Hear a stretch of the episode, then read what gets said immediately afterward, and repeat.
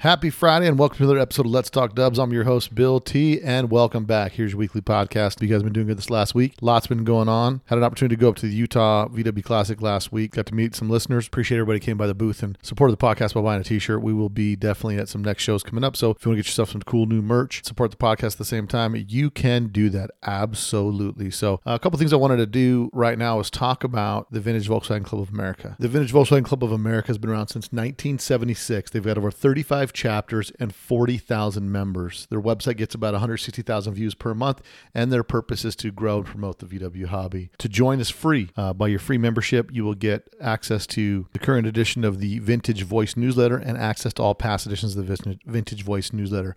Also, they have an opportunity to become a pro membership. Pro membership is 25 bucks a year, and for that basic membership, you get access to the you get the Vintage Voice newsletter online, but you could also get six copies mailed to you per year, 10% off all items in the Regalia shop, and up to 25% off discounts at Hagerty Insurance, Hot VWs, CarTech Auto Books and Manuals, and more to come. So check them out at vvwca.com, vvwca.com, the Vintage Volkswagen Club of America. You should be a member. Why? Because I am. All right. So on today's podcast, I had a funny situation.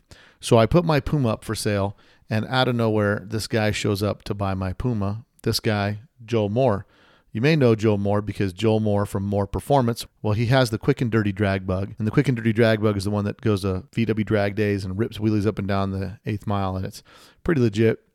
So it was interesting that he just came up to, to visit me. I said, Well, you're here. Well, he didn't come up to visit me. He came up here to buy my Puma. So we exchanged messages back and forth. And I said, Oh, by the way, I do a podcast. Why don't you, since you're here, let's just do a podcast. So got some time to sit down with Joel Moore. Been wanting to meet and chat with the guy for a little bit. So perfect opportunity, an in-studio interview. So you guys that are the audiophiles, man, you'll enjoy this one because the audio quality on it's fantastic. So without any further ado, guys, let's get into this one. Joel Moore, more Performance. Don't forget, go to letstalkdubs.com slash blog for our blog page for the companion to follow along with this podcast. A Volkswagen is a nice station wagon to have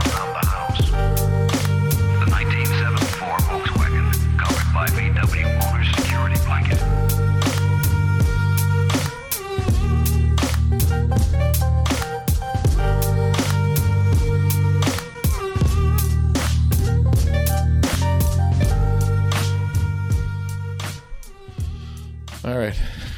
Okay, everybody. So on today's episode, I've got a special guest. I was selling a car, and uh, an individual hits me up on Facebook, and so I look at this guy, and I've seen the name before, and I'm familiar with his car and all this stuff, and so I thought, oh, you know what? When this guy gets here, I'm going to trap him, and we're going to do a podcast. So I'm sure you guys are plenty familiar with my next guest. He's been in the VW scene for over 30 years. He's been in the VW scene, been in the VW scene 40 years. He's worked at several places. He's had his own place. And our guest today is, is going to be Joel Moore with Moore Performance. He's out of Hesperia, California. Um, they he, you'll you'll know him mostly from uh, Quick and Dirty as his drag car, and he was uh, influential in the uh, Kadron racing series and a lot of those things. And so he came up here to take a look at a Puma that I got because if everybody knows he has a Puma addiction as well or a Puma problem. So uh, today we're going to go ahead and welcome Joel to the podcast. Joel, welcome. How's it going, guys? Hey, so uh, I, I appreciate having you on here because I've I've I've known you from afar from a little bit because you've been doing things in the VW scene for quite a while, and I and and luckily that we have you here today. I'd like to be able to get you on and kind of talk about, you know, Moore Performance, what you're all about, Mhm. where that came from, and and usually all of this starts with your VW story. So, Sure. what is your VW story, and how did you get into Volkswagens? Well, uh, I was very young, and my dad had an oval window ragtop for a daily commuter, and he actually chopped the fenders a little bit and uh, trimmed the front a little bit so he could put uh, his wife and six kids in this thing and go out off roading in Corona Hills and Riverside and whatnot for exploring. And uh, I grew up on dirt bikes, and uh, my dad had dune buggies after he got rid of the oval, and grew up just going out to the desert a lot. And so when it came time for my first car, uh, being a dirt bike guy, I wanted something that I could take off road and take to school too. So I ended up getting a Baja. Well, being a 17, 18 year old kid uh, with adrenaline rushes on a minutely basis, uh, I was out jumping it, donuts, doing all kinds of stupid stuff. and uh, I had a very medial job at a, uh, a rental yard, and hooking up trailers and whatnot on weekends. So if I broke my car, I had to fix it. Yeah. Um I ended up working uh, in a machine shop after that, and then went to uh, a wrecking yard called JJ's Foreign in Placentia, and working there as an R and R guy. And uh, I had to keep going back to uh, the same transmission shop, VW transmission shop, to uh, get parts for my Baja because I was breaking axles and stuff like that. So what, what year was the Baja? 68, uh, nothing special. And uh, so I kept going back to uh, a little place called Mr. Trans in uh, Anaheim, and uh, a guy named Andy Gurley owned it. And uh, I kept going back over there to get transmission parts because I could do the diff out, you know, on my bod to, to repair it. And he finally asked me how much I could do, and I said, "Well, by that time I had rebuilt my dad's buggy motor and done my motor and the transmission out and minor electrical." And he hired me on the spot as an R and R kid, and uh, business was really good. Uh, and I got into building motors through him and his shop, and uh, worked for him for a while, and then long story short, again, his uh, business started to wane a little bit, and he had a brother that had a shop in Anaheim, right across from Anaheim. I'm sorry, from uh, Disneyland called R&N VW, and he needed help. So I went over to work at R&N for a little while, and uh, personality clashes. I left there and looking for another job. I ended up at Gene Berg Enterprises. Uh, this was what? What year is this? It was right around 80, 81. Uh, All right. So 1981. now you're working over at Gene Berg Enterprises. So so you go from the RNA transmission shop, R&N, yeah. R- RNN, and then you move over to Gene Berg. Yeah, um, went in there with a friend of mine, needed some parts, and uh, he was visiting from Reno. He had a really nice Geo, the what he calls his D Strucker 1702, 64 by 92 with 48s on homemade heads, made about 160, and used to terrorize Orange County and that thing. And he needed some parts for his car. We went over to uh, Berg's, and uh, they had a sign on the wall that said uh, "Help wanted." Must be non-smoker. So I filled out an app, and he called me the next day, and uh, got in there and. I was a kind of a machinist junkie when I was in school, so kind of fit right in. And me, Doug, and Clyde and, and Gary kind of became fast friends, and uh, worked there for almost a couple of years. And uh, uh, long story short, again, uh, kind of made Gene mad, uh, but I left there and actually got out of the VW industry because uh, I saw that this things would look like they were slowing down. People were parking their cars. So let me ask you a question real quick. So let me. So when you go over there to Gene Berg to get some parts for your buddy, Gene Berg at this time is a known VW performance shop.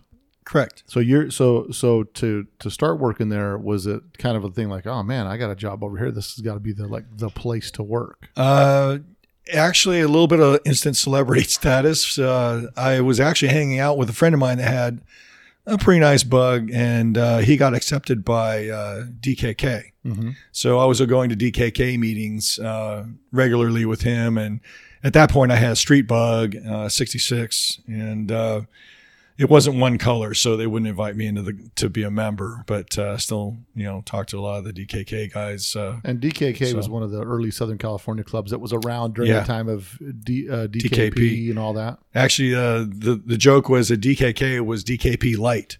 You didn't Oh, have, really? didn't have to have the big motor, but just about everything else. And uh, um, hung with those guys for a while. But like I said, I, I got out of the VW scene actually completely, uh, and uh, was a machinist for 17 years and moved to the high desert uh, in '84 because of a job opportunity. And I had sold everything Volkswagen that I owned when I moved to the desert. this is after leaving Gene Berg Yeah, after leaving Gene Berg, I actually worked at a couple of machine shops after that before I moved to the, to the high desert in 84, late 84. I was a machine shop foreman at a place in Santa Ana. But, uh, you know, machining was really my first love, a better career than the VW industry seemed to be at the time. And uh, so I did that for quite a while. Well, after 17 years of being a machinist, uh, I was concurrently getting back into VWs and actually started racing off road in Class 9 and uh, started racing class nine about 89 and uh, it took me a while to get good at it but ended up with a couple of championships at mdr doing all my own motors all my, my own transmissions my own shocks my own prep work uh, Uh, got a good chassis from Suspensions Unlimited that really uh, put us on top of the pack for about two and a half years. We were uh, really doing well.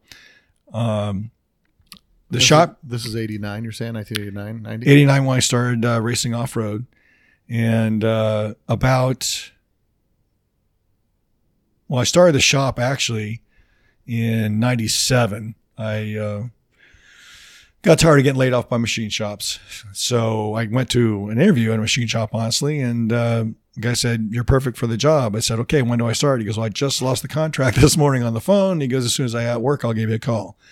So the building next door to him was empty. And at the time, like I said, I was racing off road and I'd been, you know, collecting unemployment and working on VWs out of my garage to subsidize my income. And uh, I had some off road um, class nine guys that I was doing work for and talked to my wife. We had some savings. And I said, well, you know, if I rent this shop, all I got to do is make it was 800 square feet at 25 cents a foot. So I had to make 200 bucks a month just to, just to make the rent. Well, a year and a half later, the machine shop had moved out. I took over his shop. So now we had two shops side by side. A year and a half after that, uh, I had four full time employees. Um, about nine years at that location, and we doubled the size of the shop again. Um and I got a little bit of uh, feedback from my customers that weren't happy about uh, wanting to if I was going to work on their cars, and we had some comebacks and things like that. So as uh, time went on, I had let uh, two guys filter away, and two guys that I fired, and started working basically by myself with a and, and that's kind of the process with a shop. Like it starts out with like, if I only had another good hand here, I could get some more work Mm. Yeah. stay on top of the workload. And then Yeah. you get another good hand, then you bring in more work, and it's like this Yeah. cyclical thing to where now you end up like you're you're not working on cars, you're just managing people and listening to excuses, Exactly. and all kinds of nonsense all Ex- day long. Exactly. Yeah. And uh, as anybody that's been in this industry for any length of time, as you gain experience in this industry, it's a constant mode of training your employees. Oh, so absolutely. I was spending more time, like you said, training and trying to keep track of what was going in and out of the doors, and uh, it just got to be uh, more headache than it was worth. And uh, and a lot like of times said, you end up training your competition. I did that a couple times. Yeah, You know? uh, that happened a couple times, but uh, for the most part, um, So Uh, more more performance kind of goes through this this inception where you start off mostly supporting like the off road guys because you're in the Yes. high desert, a lot of off road racers Yep. there, uh-huh. and you kind of go up that swing, Uh-huh. and then you start. Now that you're diversified, you get enough guys. You're you're always looking to take on more stuff, so you kind of start doing some street stuff as well.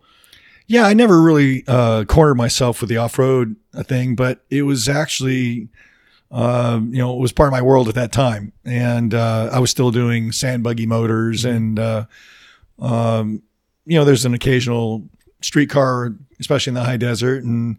One one time I was about uh, in business for three or four years, and I thought, well, I own a VW shop. I ought to drive a Volkswagen Bug. You know, I had a, a truck that I used every day. So um, I ended up finding this little Beetle. It's another long story. Traded four Bilstein shocks for a 64 European body that was no rust, never hit, Nice. no pan. So I had a pan from another uh, Baja that I bought, and I put the two together and um, started uh, playing around with it and uh, built a little 1904 uh, 74 90 and a half and some Kadrons on it, some 041s. I think I put a uh, VZ25 in it and uh, got it done one night and was out in front of the shop and thought, well, let's see if this thing rips. And it laid about 60 feet of rubber in first, and about 40 in second, and just Nice. on 165 radials. But um, I uh, had a customer come in and uh, he had me do a transmission for a fiberglass buggy. And he goes, Well, I'm ready for a motor. I said, Well, what do you want? He goes, Well, I used to race altereds back in the 60s. I want something with a little bit of pep. And so I threw him the keys to uh, car we affectionately call tie dye. And uh, it's seven shades of primer. That's why. Yeah. Um, and I said, take that around the block. And so he came back and he goes, that thing hauls ass. I go, oh, come on. He goes, you drive Corvettes and stuff like that. And he goes, that's probably as fast as the last Corvette I ever had.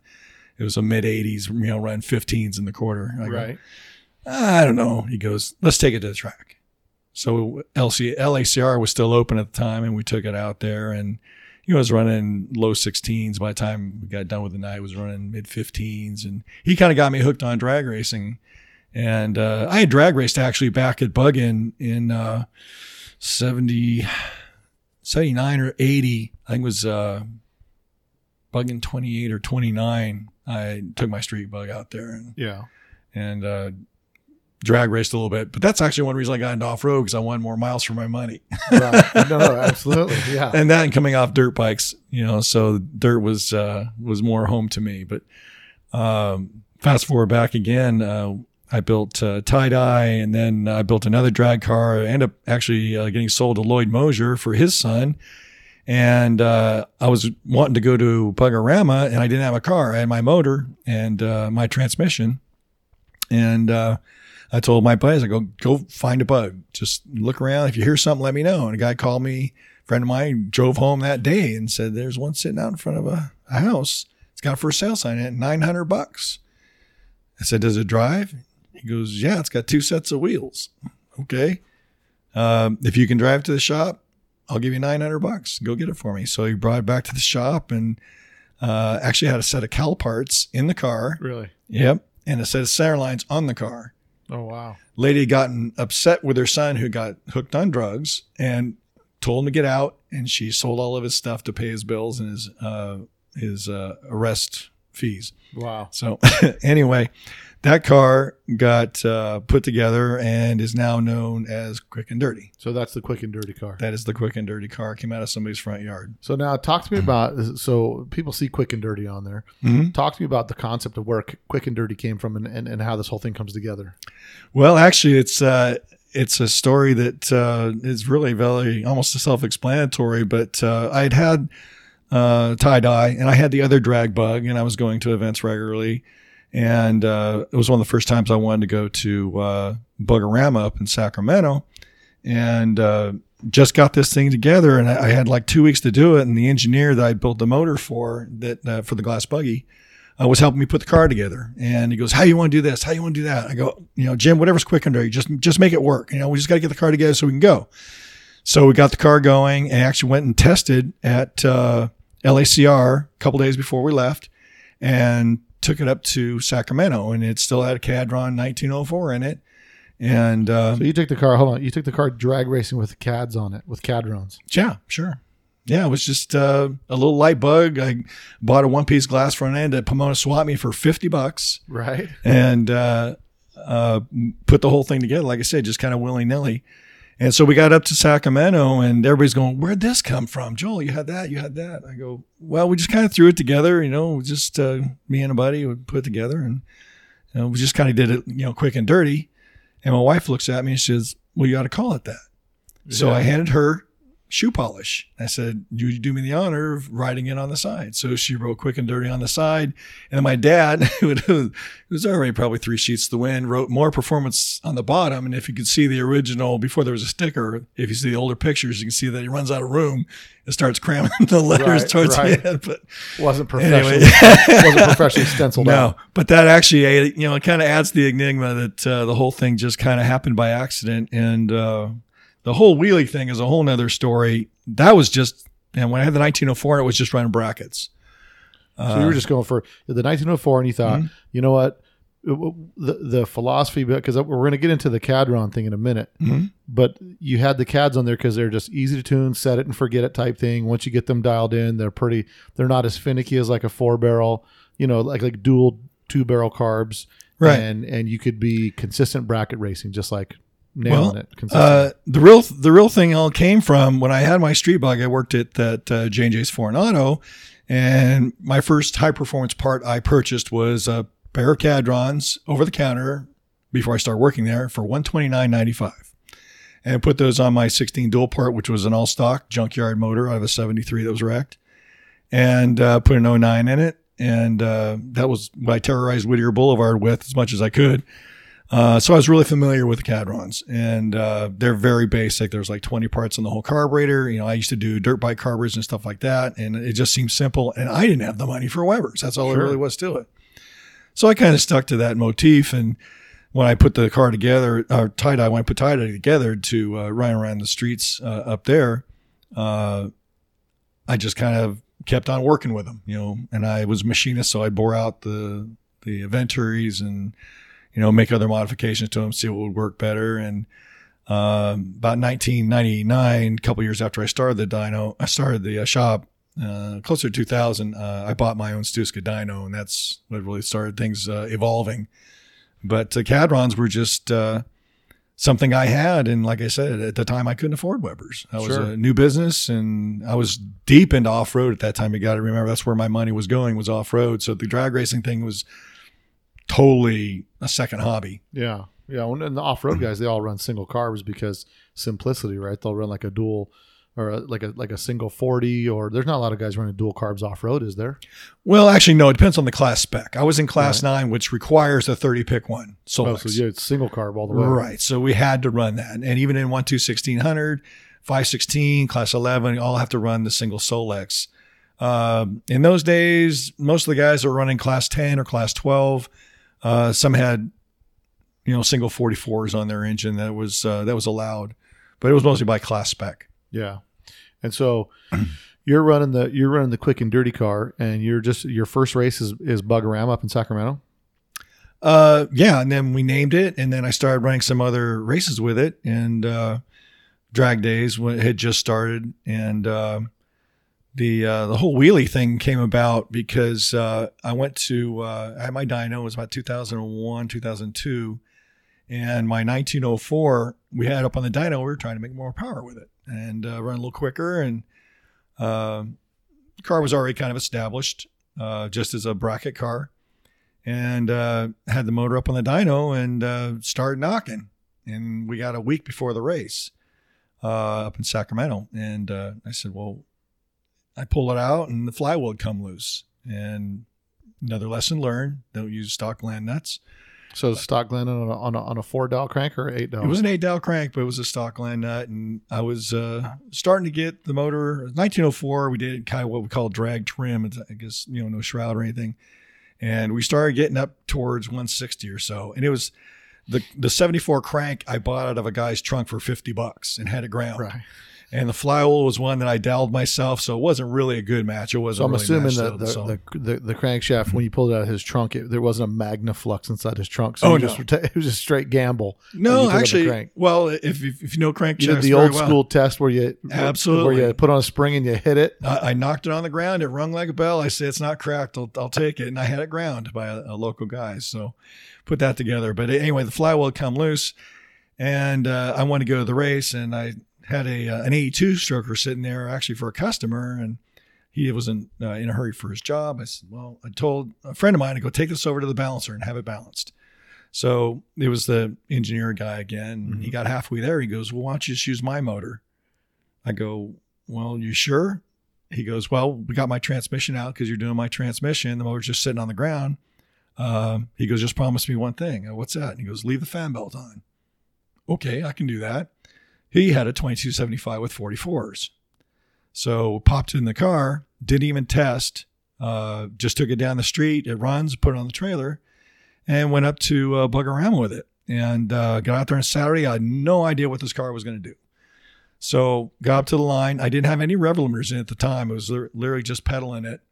And got up to the line and pulled the tack up to about 4,000, let the clutch out when the light went green and, you know, pulled the front end up and went about 30 feet, dropped it back down and made my pass. I said, well, I can get better 60 foots if I, you know, lean on a little bit harder. So I'll go to 5,000. So I pedaled up to 5,000 at the line. It pulled the front end up. And at the end of the first gear, it dropped the front end down. And I grabbed second and made my pass and picked up three tenths. You know, sure, that's pretty good. What's going to happen if I go to six? You know? So I pulled up the line and I was just round robbing. There was almost nobody in line. So I was just, I had the fan belt on. I was just round robbing uh, the, the lines. And I pulled back up the line and pulled up to six and the front end light went green, front end came up and the shift light came on. So I'm a good driver. I shift when my shift light's You just on. speed shift the thing. Bang. To speed shift it. It was still in the air and uh, it dropped front end about halfway through second gear. I got back to my pit and you thought a rock star had walked onto the premises because everybody came running over to my pit going, Oh my God, that was so cool. Can you do it again? Blah, blah, blah. I was like, I don't, I don't know. You know, we, it's too late tonight. We couldn't make any more passes. So the next day comes on Sunday morning and uh, we get practice because I was just running a pro eliminator. And uh, go out to make another pass and uh, pull into the lanes. And word had gotten around in the Bug-O-Rama camp about what had happened the night before. So I pulled up to the lanes, and as soon as I pulled on the water box, about six photographers ran to my lane like there was nobody even on the other side of the track. And so I, I, did the same thing. I pulled it up to about six grand and it started dragging the stinger. I hit second gear and dropped the front end and I got back to my pit and a bunch of people ran over and I was signing autographs and it was like, I had no idea what, what I Right. just created. So, and they want to know, can you do it again? Well, uh, believe it or not, we did that every pass and went to the final actually that, that race. Yeah, I was pretty impressed. I, wa- I watched a video of you on YouTube uh, or on Facebook. It was of you Uh, pulling a wheelie, and then I saw it, and it was like, eh. I'm like, he just shifted gears, wheels up. I'm like, that's some skill right there to keep that thing up. You know? Well, I, I got to say, people ask me a lot of time, you know, cut a hole in the floor. How do you see? And and honestly, from my off road racing days, I drive. Excuse my French. Drive with my ass. Right. You know, the the bucket fits tight. I can feel the car going left or right. You know, the back tells me how high it is and stuff like that. So I, I'm literally just driving by the seat of my pants, literally. Um, and over time and over experience, you know, you, you kind of get used to it. Uh, Yeah, because you're really you're just, you're looking at nothing but sky when you're sitting in that seat. You're just Oh, looking yeah. at green sky or blue sky, blue and, sky, yeah, and you're yeah. just kind of feeling the car twitch one way or the other. So Yeah, exactly. Uh, luckily, though, I've only hit the wall uh, twice in 15 years, uh, both at Irwindale, which is a narrow track anyway. yeah, Uh, but it was literally just because it came up on the ass uh, so violently because I set the limiter too high for the day in the track, and it actually teetered up on the the stinger, all four off the ground. And so what what was that car running when you went to Bug-O-Rama? So the 1904, you were running how fast? Uh, we had low 14s, high 13s. Uh, and then uh, the 2275, I ran 1270s, 1280s. So that's a that's a pretty good jump. I mean, just from swapping the motor. I mean, Yeah. obviously a big motor, but I mean, Yeah. for, from being one car to the next and just switching the motor out, that's a pretty that's a pretty good clip to get Yeah. moving. And actually, one of the things I, I kind of left out was that uh, my friend made me uh, promise to keep the fan belt on, but I thought, well, people know me for Kadrons, so I took his Webers off and put my Kadrons on when I went to Sacramento. Oh, get outta And- here. did- yeah, So you So- you essentially choked down the motor a little bit Yeah. as far as Yeah. as far as its respiratory system yeah, by putting the the CADs on. So yeah, Now I want to talk about that a little bit because a lot of people they love they, they love them dual Webers. You know, you got the debate me Webers or Dellortos or whatever the Mhm. case is. yeah. But I can tell you right now, I, I had a Mm. crew cab that I used to daily drive for work and whatnot, and and that car that I had, I had a 1914 with dual CADs on it, and that Sure. car was like, I. I'm, I'm notoriously lazy with my motors, and once they get Yeah. running good, I just leave the deck lid closed. I don't even mess with Sure, it why not? and, yeah. and it's like that car it, it was it was probably one of the most reliable fun running night little Yeah. torquey motors that i had in my crew cab. Sure, but it was like solid. And so yeah. uh you know what's what's the secret to getting the cads running right? Like is there if, if there's a couple things you're looking for on the on the Kadrons just to make them run right or somebody's at a swap meet looking at them is there the couple things that are typically the things that are like don't buy these but if you got a couple basic things i mean you're just checking throttle shafts and if throttle shafts are solid then you can kind of work with it from that point on. Is it is it a good carb to get into for like the starter guy that's out there just trying to do something and get a little more performance Yeah, actually, the what I tell most of my customers is the Kadrons are the most bang for your buck. Uh, as far as idiosyncrasies are concerned, I find very little. Uh, as long as they're clean and the throttle shafts aren't completely wore out, they're actually pretty easy to tune. The biggest misconception that people have, uh, and something I have to train everybody that gets a pair of Kadrons about, is that there's a flow anomaly that takes place because you have one barrel and two cylinders. Right. So it's not going to idle on all four. Instead of that nice Weber burr, you get the da, da, da, da, da, da. It's totally normal. I tried to cure it on my street bug back in the 70s and found out that it's just the way they are.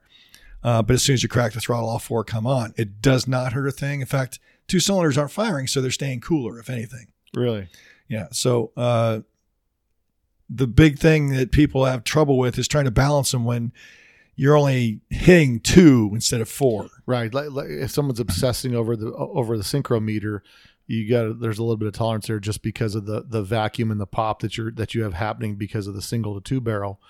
that they they're just going to have. I mean, they they can get them pretty accurate, but if you're trying to get the car to run like a sewing machine, it's not, it's just not going to do that with the dual cod. Yeah, on there. yeah, they won't do that. No, it's just like I said, nature of the beast. You get that flow anomaly, where one will prioritize the manifold. Are are they known for flat spots, or are No. they they're pretty smooth? the No, way they're through? real. They're real smooth as long as you've got the right plug, the right coil. You know, make sure you have a hot enough ignition so that when that plug does come on, make sure the plug's not too cold, so it doesn't take a lot of heat to keep it uh, firing as soon as you crack the throttle. Accelerator pump adjustment. Uh, it's just all a lot of little things, but I, I have very very few problems. You know, getting this toned in. So. Now you you became you said you became known for like running the CAD, so you pulled the 44s off and you put the CADs on there. Yep. What special modifications did you do to those Kadrons to run that that that's not available off the shelf? Are these things like highly highly modified, or was it anything that anybody can do with some time and and determination? Uh, actually, the first set that uh, were on the 2275, the only thing we really did was uh, we pu- punched the Venturis out to 37 millimeters. Now I'm not super familiar with these carbs. Do the Venturis come in and out on those carbs? Can you switch them or not really on? on Yeah, the, yeah, they're removable. So uh, they're thing nice removable. Yeah, you can go stock is 28. There was a factory 30, which is kind of rare millimeter Venturi. Uh, and then even AJ and I and Clyde, we've all bored them out. I got to 37 millimeters. Uh, I know Caddyshack has their own sizes. Uh, and then put a bigger main jet in it. You don't even need to really mess with the emulsion tube or anything. Uh, emulsion tube just creates the vacuum signal for the main. And uh, as long as you've got enough main jet in there, it'll run fine. Uh, the ones that you set the Kadron record with, those are extremely modified. so those are highly modified. Yeah, I, I, I've got probably a day's worth of work in those as far as I actually made a fixture to go on my lathe to bore the bodies out. now you said now you said the Kadron record. Mm-hmm. let's talk about the Kadron record. Talk about this this this Kadron class that came out. Of, and I don't even is the Kadron class still around, or it kind of something that started, it got real popular for a little bit, and then like with anything else, once somebody just dominates the class, it's like okay, why you're not going any Uh, further than that? That's kind of the case. Uh, the whole Kadron thing came about because, uh, and quite honestly, I don't know who was doing it. Back in 0102, uh, Clyde Berg and I were buddies, and uh, I had my Kadron motor, and he was running another car, and um somebody we don't know who was putting up a hundred bucks for the quickest Kadron class or quickest Kadron pass. Uh, and I had my 1904, and I don't remember what the eighth mile numbers were. I think it was around 940s or 950s or something like that. But so I would show up and I would get the hundred bucks. Uh, that enticed some other people to try and get the hundred dollars Right. because it was you know 20 bucks to race and you're running brackets anyway. So maybe you can win your class and get the hundred bucks. That's what I tried to do. Well, uh, it kind of caught fire with uh, AJ Sims, uh, Clyde Berg, the Herbert brothers. Uh, there was another guy up in Tehachapi. I don't remember his name. And there was four or five of us that uh, just started going bonkers. I mean, I built a 2442. That's another. Twenty, hold on, twenty-four forty-two, yeah, with it- CADs on it. Yeah, jeez, Louise. It actually started off as a 2332 with a flange crank in it, and the flange crank uh, broke on the dyno. And so I went back over to Joe Horvath at RevMaster where I got the crank, and I said, "Well, I'm putting 160 horsepower through this and it broke a flange crank." He goes, well, "I'll give you another one, but all I got's 88s." I said, "Okay, I'll take it." So, so now, now, now I, I got to meet Joe. I got to spend a little bit of time with Joe Horvath in Europe. oh, Well, It was a trip that he went up there with Chris. okay. We talked. We, we talked about Chris a little bit, Mhm. but he went up there with Chris, and then I joined him up in Europe, and Yeah. and it's interesting because uh, Joe Horvath is he was involved in EMPI back in the day earlier, and you, Yes. but you never read about him. yeah, You know, like you you never read about him, and then he went on to start RevMaster. correct. RevMaster's his company, and so Yes. he he primarily focuses on aircraft Correct. VW engines, and he's Uh-huh. just a, he's just the nicest guy, just a just a good uh, just a good guy if there ever was one. And uh, so you were getting flange flange cranks from him. He, Yeah. he's making his own cranks. Yeah, through another association of mine, uh, Don Ricard from RD Spring, he introduced me to Joe, uh, and RD Spring was doing valve train stuff for the aircraft motors, and uh, Don that owned RD Spring uh, had a VW, and he I met him through a guy named Al Baker who used to race dirt bikes, and I was in one of the machine shops I worked at in the high desert. So it was kind of a small circle uh, in those days, and. Uh, Joe uh, started asking me more and more because I had a dyno and he had a dyno and uh, he was looking at uh, trying different things for the aircraft engines and uh, he asked me what I was doing with the Kadrons, and he was impressed with what I was doing, and uh, started asking about lobe centers. And we worked together for quite a few years on trying to develop uh, better packages for the aircraft. And uh, so he gave me an 88 crank at uh, cost. So are they are they running those? They're not running Kadrons on aircraft, are they? no, but he was interested more about the power bands that were coming out of the motors I was doing, and Sure. uh, I was messing around a lot with closer lobe centers in those days.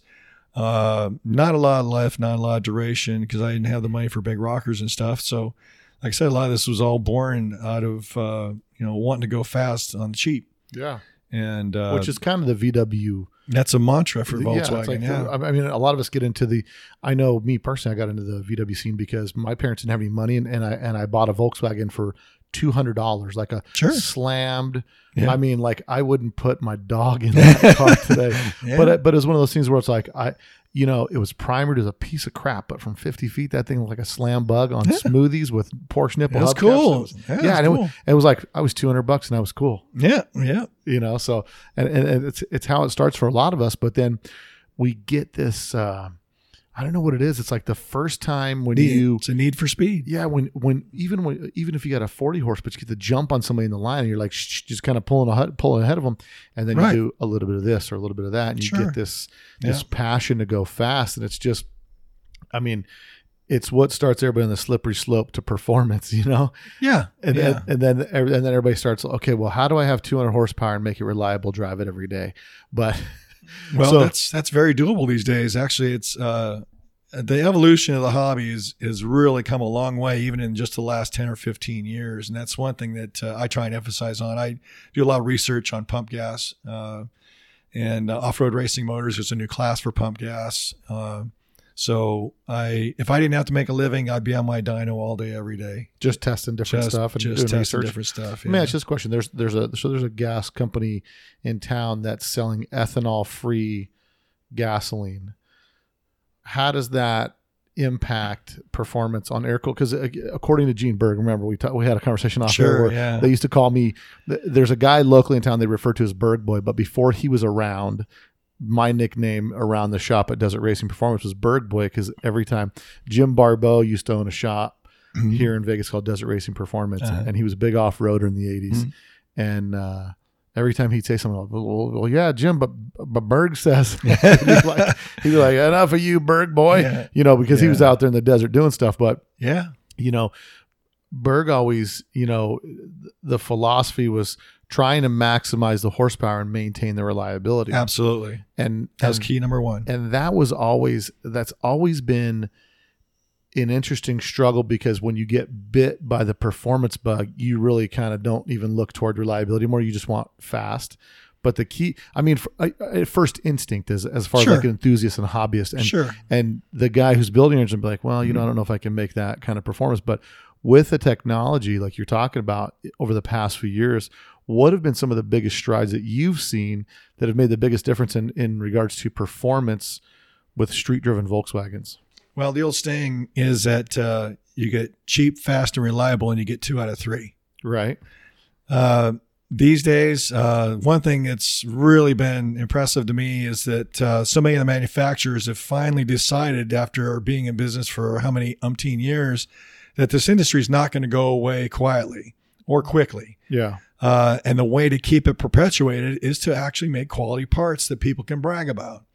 So over the years, uh, things have just, you know, and, and EMPI's new mantra, I'm really, really proud of those guys to, to actually step up and, and come up with uh, quality control that's going to make sense and actually improve uh, the quality of everything going out. I mean, that's that's just job one if you ask me. I mean, especially being a machinist, you know, you want to be able to get a part and put it on, and I have to remachine it. I mean, I got my own mill and my own lathe, and you know, for the longest time, I had to. You had to be a machinist to build Volkswagens. Oh yeah, if you if you think about it, the the number one thing stopping people from building their own engines at home, somebody hands you a bunch of engine parts, like you can assemble it, but is it going to be reliable? Are they balanced? Are things going to fit right? And even the VW scene, we we've become a, like you being a VW uh, specialist working on building motors and transmissions. Yeah. It's necessity that you had machining stuff, Yes. even if you bought turnkey quote unquote engine kits because they'd Right. show up and this is wrong, that doesn't fit, there's a step Right. on this or whatever the case is. So it's Right. funny because I, I all the VW people shops that I would go to, they all had lathes and mills, and I'm like. Mhm. all these guys because they'd get substandard product from the aftermarket and they'd have to modify it to fit. For the most part, yeah. So wh- it, uh, we- we're talking about technology and some of the changes over the past few years. Mm-hmm. What's the biggest leaps that you've seen? I mean, what do you think's affected? I mean, we're talking about EMPIs and be coming out with some stuff, but is it has it been head design or what type of things have you seen over the past ten years that have really pushed the hobby forward from a performance standpoint? Where we're talking about trying to get 200 horsepower to, out of a street driven car. Well, definitely heads. Uh, Volkswagens are a lot like two strokes in the sense that the better flow. I mean, any engine. I mean, any internal combustion engine is going to benefit from maximizing flow. Uh, but now we get stuff off the shelf. One of the biggest problems uh, in the old days, if you want to call them that, was that you know we'd have to take an, uh, casting and then weld it up. Well, what happens when you weld on a heat treated casting? It takes the heat treat out of it. So now you end up with mush that's going to distort with heat and change uh, cycling and all that stuff, and it's going to fatigue easier and all that.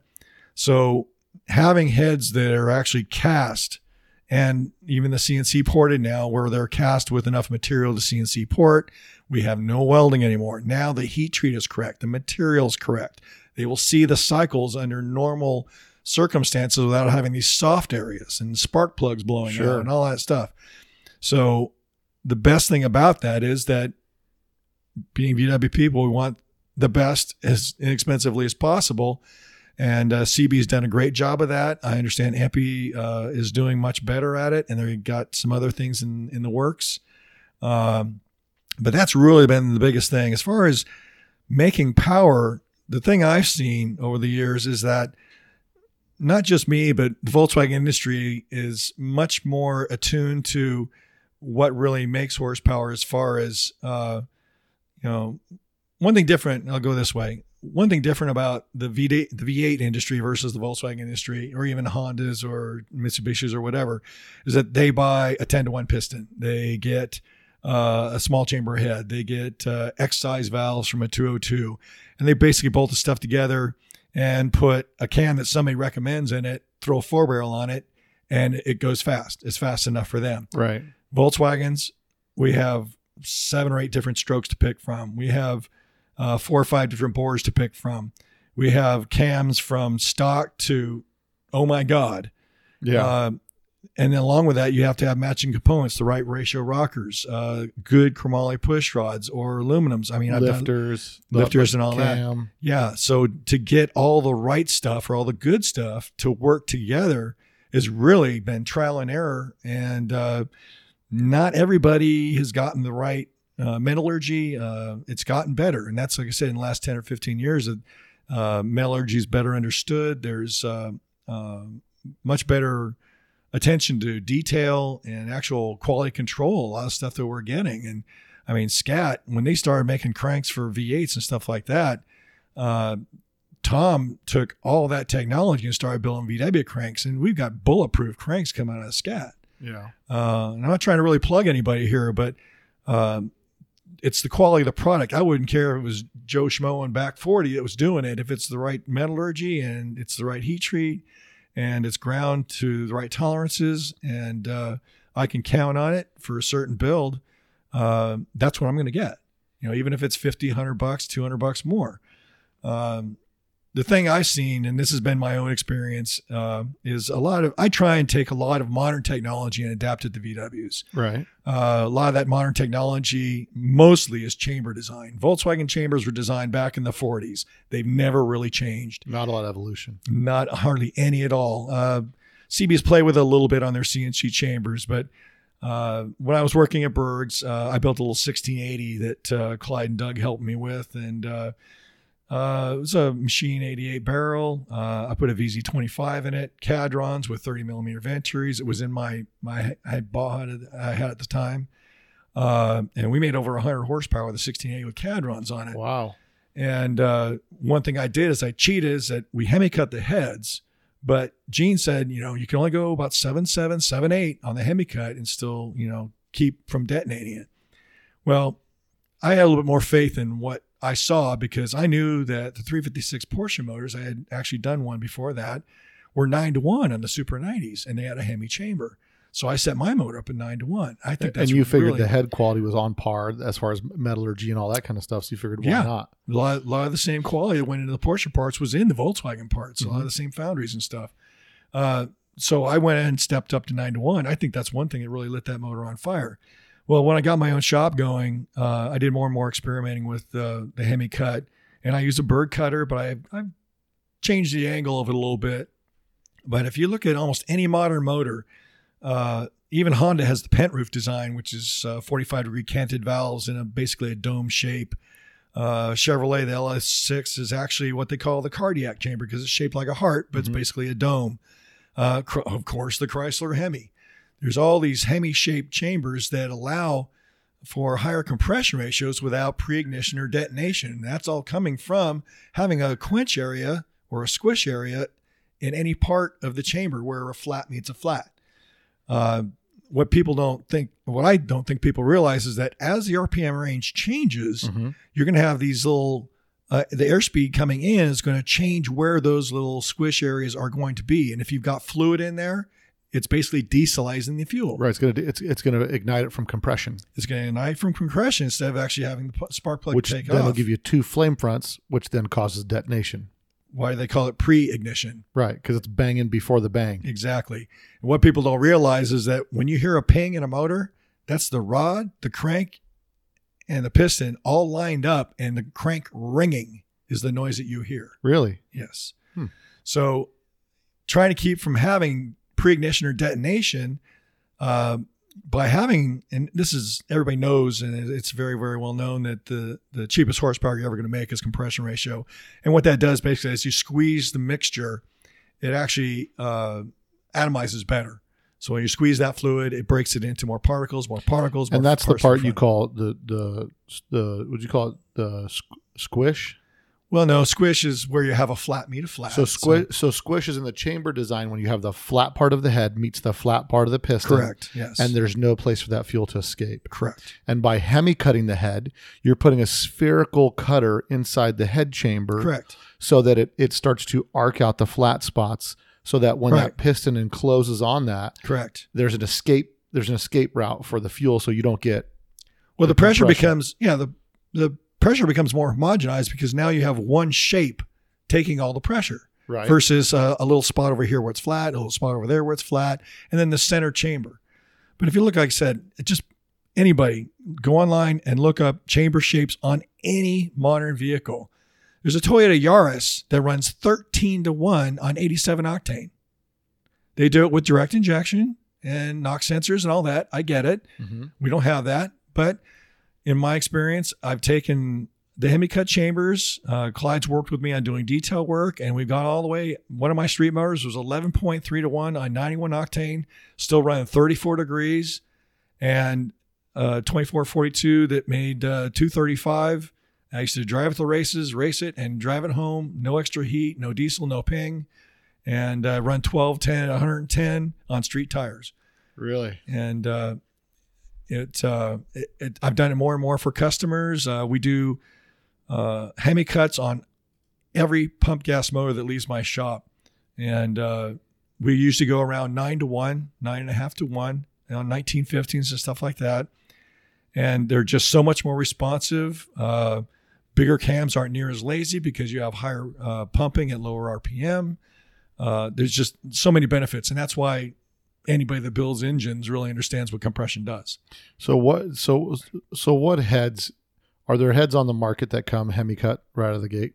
No, and that's one thing that's frustrating to me. It even took me a long time to convince Clyde that this was a good thing because uh, it was his dad that actually brought this idea in, but he didn't understand what he really had, I don't think. Yeah. Uh, but like I said, looking back on even the Chrysler Hemis, uh, the Porsches that ran uh, 9 to 1 on the 356 motors, the Super 90, 911s are all Hemi. People don't realize that. oh yeah, the, the, you look at the head; they're all hemispherical. they're all cut. hemisphere cut. Yeah. Uh, so all that basic technology, for whatever reason, has completely been ignored by the VW industry for years. That doesn't make any sense either. And, and you said Berg made a cutter for it, right? They made a hemi cutter Yeah. that would just like he designed a cutter that would go right into your mill, Correct. Yeah. and it would just boom, Yep. it would just cut heads for you right there. 30 years ago. That is so crazy. And uh, so, what do you what, do you think people like in the VW scene they they stray? Why? Because I'm you're talking to a guy who like we had this conversation at lunch. We Sure. full disclaimer, we had lunch before this podcast. Um, but you know, we talked about how I, I'm a Type Four guy. Like I love Type Four Sure. stuff. I, I'm a I'm a no replacement for displacement kind of guy. You know what I mean? And like, That's the way of the world. and my philosophy is always like 22 a 2276 Hmm. 2.2 liter with 90% German parts Right. is a pretty good motor to, to, to be able to lug a heavy bus around because that's really what I put them in. Um, Sure. but uh, you know, like for my philosophy, like in Europe, because they have to go to, they have manufacturer standards to meet up to. They Correct. they use a lot of Type Mm. Four stuff because that's how they can get away with a 2.0. That's factory VW inside of Volkswagen for some of the TUV inspections, Okay. and that's where some of the Type Four evolution started coming from Europe. Because here, Mhm. the the philosophy here is like Type One, rev it fast, rev it high, squeeze every ounce of power you can out of it. To where the Type Four is like the rat motor. You know, it's like the big torque monster. it's it big is. block versus small It's- block. Exactly. That's exactly what I was just going to say. It's basically big block versus So as we're going down this spiral right now, because my, my gears are turning, my gears are turning. I'm sitting sure. here thinking like, because on, on, my, on my last Ghia that I built, I had the, um, I had a 2650, 2615 Type Four, uh, that was all done up. It was it was naturally aspirated with fuel injection. But I would love to be able to take that motor and turbocharge it and have it still be pancake Sure. and have the thing. I mean, that's like to me. If you, you say like, "Hey, Bill, what's your fantasy motor?" and it's completely Yeah. unnecessary, and you could probably do an upright fan shroud and just get rid of running the. But I just want it all to look factory. You know, like if, Yeah, if they built it, it from factory. Uh-huh. But you know, uh, I, I'd love to see something like that built. And and and and you built turbo kits for a while. Yeah, we developed a, a turbo kit for a stock 1600. Uh, I, haven't made any in a while, but they're basically born from young guys coming into my shop. They wanted to be different. They didn't want to buy a Honda, didn't want to buy a Mitsubishi or something or Nissan, and like the bugs, like the the the vibe of uh, Volkswagen being an old car, no smog and all that. And the first thing out of their mouth was, "Well, how do I make it go faster?" And well, being an old school guy, I say, "Okay, uh, 1915, 2332, big heads, big carbs, run 12s." Right. They go, the second thing out of their mouth was, what about turbo? So after about six or seven of these kids coming in my shop, I've got this one kid named uh, Robert Anderson that uh, pretty sharp kid. And uh, we worked together to build a turbo kit that kept the turbo out of the engine bay so that we didn't have the heat from the turbo and the exhaust going into the fan. Uh, and that's the only thing that was on the market. So we kind of borrowed a little bit of the idea of the CB hideaway turbo header and we made our own and start off with, believe it or not, the first turbo we used was a takeoff from a uh, uh, WRX. Yeah. And uh, we used Cajon Pass for our dyno at the time when we put the motor in the car. And we took a stock 1600. It took all about 12 miles to make one PSI. so that Really? the first header was an inch and a half in diameter. It was literally born out of an old tri mill and a piece of fence post. so the second header, we go, we got to get more energy into the turbo housing. Mhm. So we went down to engine three eighths. Now we made three psi. So we're on the right, we're on the right track. Then we learned more about AR and exhaust housings and compressor housings and all that stuff.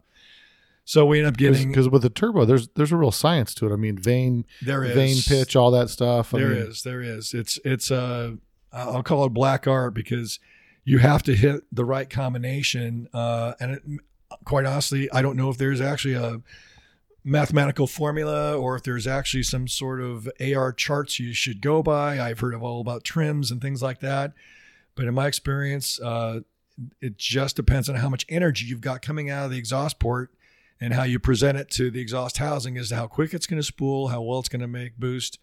Uh, and uh, I am by no means an expert on turbos. But what we did stumble across was we bought a T25 offline, uh, had the compressor, um, I'm sorry, had the uh, carbon seal changed so it would live. And uh, we started playing with a single Kadron draw through Mhm. which the Kadron sets up in the engine bay, and we have all the sheet metal on the motor with two holes in the back tray, one for the outlet pipe and one for the Kadron. So the back tray that goes behind the fan shroud, The- there's an inlet and outlet there. Well, no, actually, the the you're talking about the apron breastplate, tray, the breastplate. Yeah, the Okay. breastplate, and apron tray. So like Uh, where the factory heater hoses come through, Correct. you're running in, in and out on that. correct, basically. Okay. Um, we just, we just took a blanket and cut our own holes, but uh, we ended up with a single Kadron on a completely stock 1600 uh, at 10 psi, 16 degrees locked out. And anybody you want to use this formula, it works great. Uh, T25 is an um off the internet turbo. hmm Uh, 60. I went, gosh, I'm forgetting. It's about a couple years ago now. I'm going to say it's uh, 46 exhaust housing and a 42 compressor housing.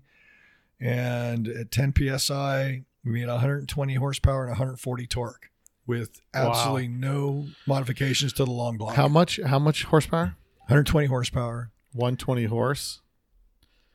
Um, I I had a 1914. I did it, and that was at the flywheel. You dynoed it. Yeah, it's flywheel. Yeah. So I dynoed. I had a 1914. I did a dyno day back in 06. We were talking about. I did the Vegas dyno days. I did 06 and 07, and uh, and I had a 1914 with a Turbo City setup on it with a dual 44 I Blow through. draw through, draw through, Turbo City side draft. Oh, oh, okay. So I had the Turbo City side draft. That motor Uh-huh. dynoed at 106 horse at the wheels, 106, 142. You probably Torque. what four psi, five psi though. I think I think it maxed out at seven. yeah, see, It might have maxed out at seven. Yeah, if you had gone to 10 psi, you probably would have made 130 or so. But uh, it, it, it's interesting how the, the, you know, what's funny is driving that 1914 when I had that car with the Turbo City side draft on a draw through.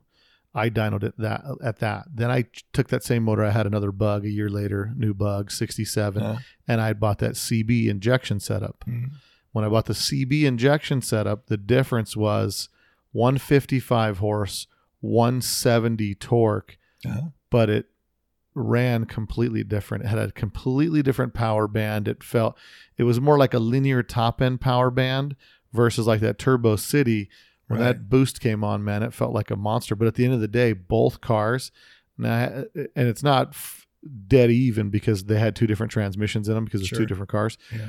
But I ran like within, you know, uh, two tenths on with with each car with that much difference in horsepower because of the difference with the transmission, the tire size, and all that kind of stuff. Yeah. And you want to talk about frustrated? I was pretty frustrated because I was expecting Yeah. big difference with the dyno power, Sure. but there's so much that goes into that yeah. being consistent using all the same formulas because with the Turbo City setup, I ran a Mhm. buddy of mine, Steve Richardson, at the track, and he'll hear this on the podcast. We ran at the track and we went to like a midnight mayhem, Yeah. and I pulled through the lights the first time with running seven pounds, Yeah. and he's got a 23, uh, a, a 2276 with 48s on there. Yeah. We run through the through the lights. He runs like a 1420 to my 1460. He beats me. So it's like an hour to run again. So we're sitting there and I'm I'm antsy. Like I want to I want to see results. So I yeah. said, yeah. you know what, forget this. I pull the vacuum line and I shove an Allen wrench in it. And I, I just said, Oh. I'm going full boost, man. I'm gonna grenade this thing because you're not gonna beat me this time. oh no. And I did that and ran full Oh. boost, which I think was like it may have ran like 12 pounds on that thing where it Yeah. forces the mechanical blow off valve to open sure. and uh, I ran. I went from a 1460 like a 1410. I beat my friend, which was my goal, Yeah. but beat him. But I thought like, man, what a difference five pounds, Oh, four or five pounds makes. Absolutely. You know what I mean in, yeah. in, in b- boosting.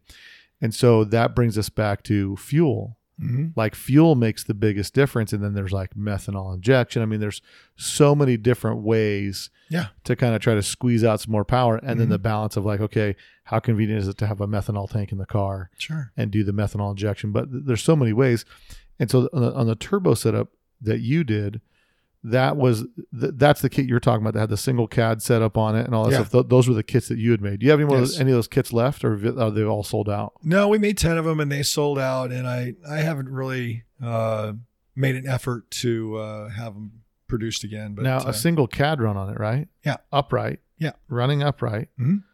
So that would be, you know, like the Corvair back in the day ran like a single. I forget the number on the carburetor. It's like a Y Rochester Y32, something like that. It's a little tiny carburetor, but what was funny is the size of the carburetor limited how much boost the car could run because you could only push so, so, much air. It's so called- much air through that. It's So called terminal velocity. Yeah. and so it, it's interesting that, Yeah. that you did that and there's so many things that have been tried mm. before what so where did you evolve to after that? Like after you did the turbo kit, you're thinking like, hey, let me make an affordable turbo kit for people, and maybe these guys, so they could buy all the parts and pieces, get their own turbo. You made the header and all the pipes and pieces Right. for them, or did you try to sell it complete as a kit? No, I actually I went the extra mile and made it absolutely bolt on. I sold one to France. I sold one to a guy in Hawaii, uh, a couple on the East Coast, uh, and I wanted to make sure that my customers didn't have anything to complain about when they got their kit. We even supplied the throttle cable. Uh, from CB Performance, so it went directly to the sheathing and everything. Then went directly to the carburetor, the bracketing, uh, and uh, everybody was, my understanding, everybody was very happy with what they got because they literally did them in their driveways uh, and got the same performance that we did following our instructions. Uh, so the main reason that I got out of doing the kits is that I learned it. Yeah. I knew it. I knew what we could do with that. I want to move on. I want to explore other things. Uh, we did a couple other bigger turbo motors uh, since then. Um, you know, mostly just for running around. Uh, probably the best success story out of the turbo kit thing was that uh, I have my 77 Puma. And uh, one of the motors that got me excited about doing Volkswagens uh, back in the 70s was my buddy that lived up in Reno used to come down, and his name's Dave Chaddock, and he used to build, uh, or he built what he called his D-stroker. Uh, he thought high RPM was definitely the way to go, so he actually took a 64 40 horse crank and uh, sent it down to Berg's and had the BP service or bulletproofing done to it Yeah. uh, had a case, uh, a set of homemade square port heads with, I think they're 42 35 fives, uh, 48 IDAs, 37 vents. But he's got to put this in a 40 horse case. no, no, no. It, it drops right in. It drops into So the 1600 so case. so the, the configuration, the dimensions, because you're talking to engine novice here. I'm, I'm like most people listen to podcasts. 40 horse crate, yeah, 40 horse and 1600 have the same bore spreads. And So the bore spreads are the same? right? Wow, that's Yeah, you can drop that. a you can drop a 69 into a 40 horse case. You can drop a 64 into a 60. So what you're telling me, if my gears are turning correctly, if I find a 40 horse SPG crank, yeah, you could. I mean, yeah, it's, I- it's possible. but I mean, you know, SPG is boat anchor. The splash fed bearings don't work that great. So So that's so that's the, the the way the SPG got its oiling was from splashing. right, it was actually uh, a Porsche design, from what I understand. Uh, it's like a dirt bike crank. You know, Mhm. they're all pinned and pushed together and uh, trued up, and uh, the rod bearings are all splash fed. Uh, and like the Porsches of those days, the understanding was they had to idle at like 15 to 1700 to get oil. just to make sure the rod bearings were being oiled. Uh, guys used them in drag racing, and they had good success in drag racing if they got pinned or welded because the shock from the clutch would twist the crank. But one reason that they worked so well was because you have that mass. The, The full circle. the SPG cranks are just so heavy. You've got that all that energy built up at seven or eight thousand RPM, whatever it is. When you drop the hammer, and that something's got to give, and the Sure. car will go. You know, as long as uh, you know you get gears and tires and everything else to go with it. Um, so that's one reason they did actually see a little bit of success in drag racing. But the problem there, like I said, was that was the uh, clutch? Yeah. they would twist the cranks. They weren't using the Washington shocker. What did Berg call it? was that the anti-shocker actually, yeah. the anti shocker? uh, which was kind of neat. That's uh, Doug came up with those because and just another problem in the Volkswagen industry I see is that everybody has a propensity to completely over clutch what they have. hmm Um, and You're, think, you're talking about when what you we say over clutching. You're talking about too much clutch pressure, or you talk about just Well, revving it too high and dropping it. no, there's two ways to overcome the horsepower coming out of an engine. One is either pressure or friction, Mhm. or both. Uh, stock clutch, stock disc. Uh, you know, you get to a certain point, and that was- 180 millimeter, right? Stock is 180. stock is 200 for 1600. What am 180, 180 is 40 horse. Oh, okay, that's what I'm getting. Okay. Uh, but uh, so people think that they have these big motors, they got to contain them somehow. And so they end up with uh, a stage two and a three puck or stage two and a four puck for 200 horsepower. Um, it's been my experience that I've run a stage two with a stock F&S disc all the way to a little bit over 200 horsepower. You don't chew up flywheels, you don't chew up pressure plates, and they hook just as good. And if they do get a little overheated, they come back. Yeah, because you, actually you, you actually want a little bit of slip. You don't want it to grab that much because Absolutely. that Absolutely. little bit of that little bit of slip is what lets what gives you that longevity. Exactly.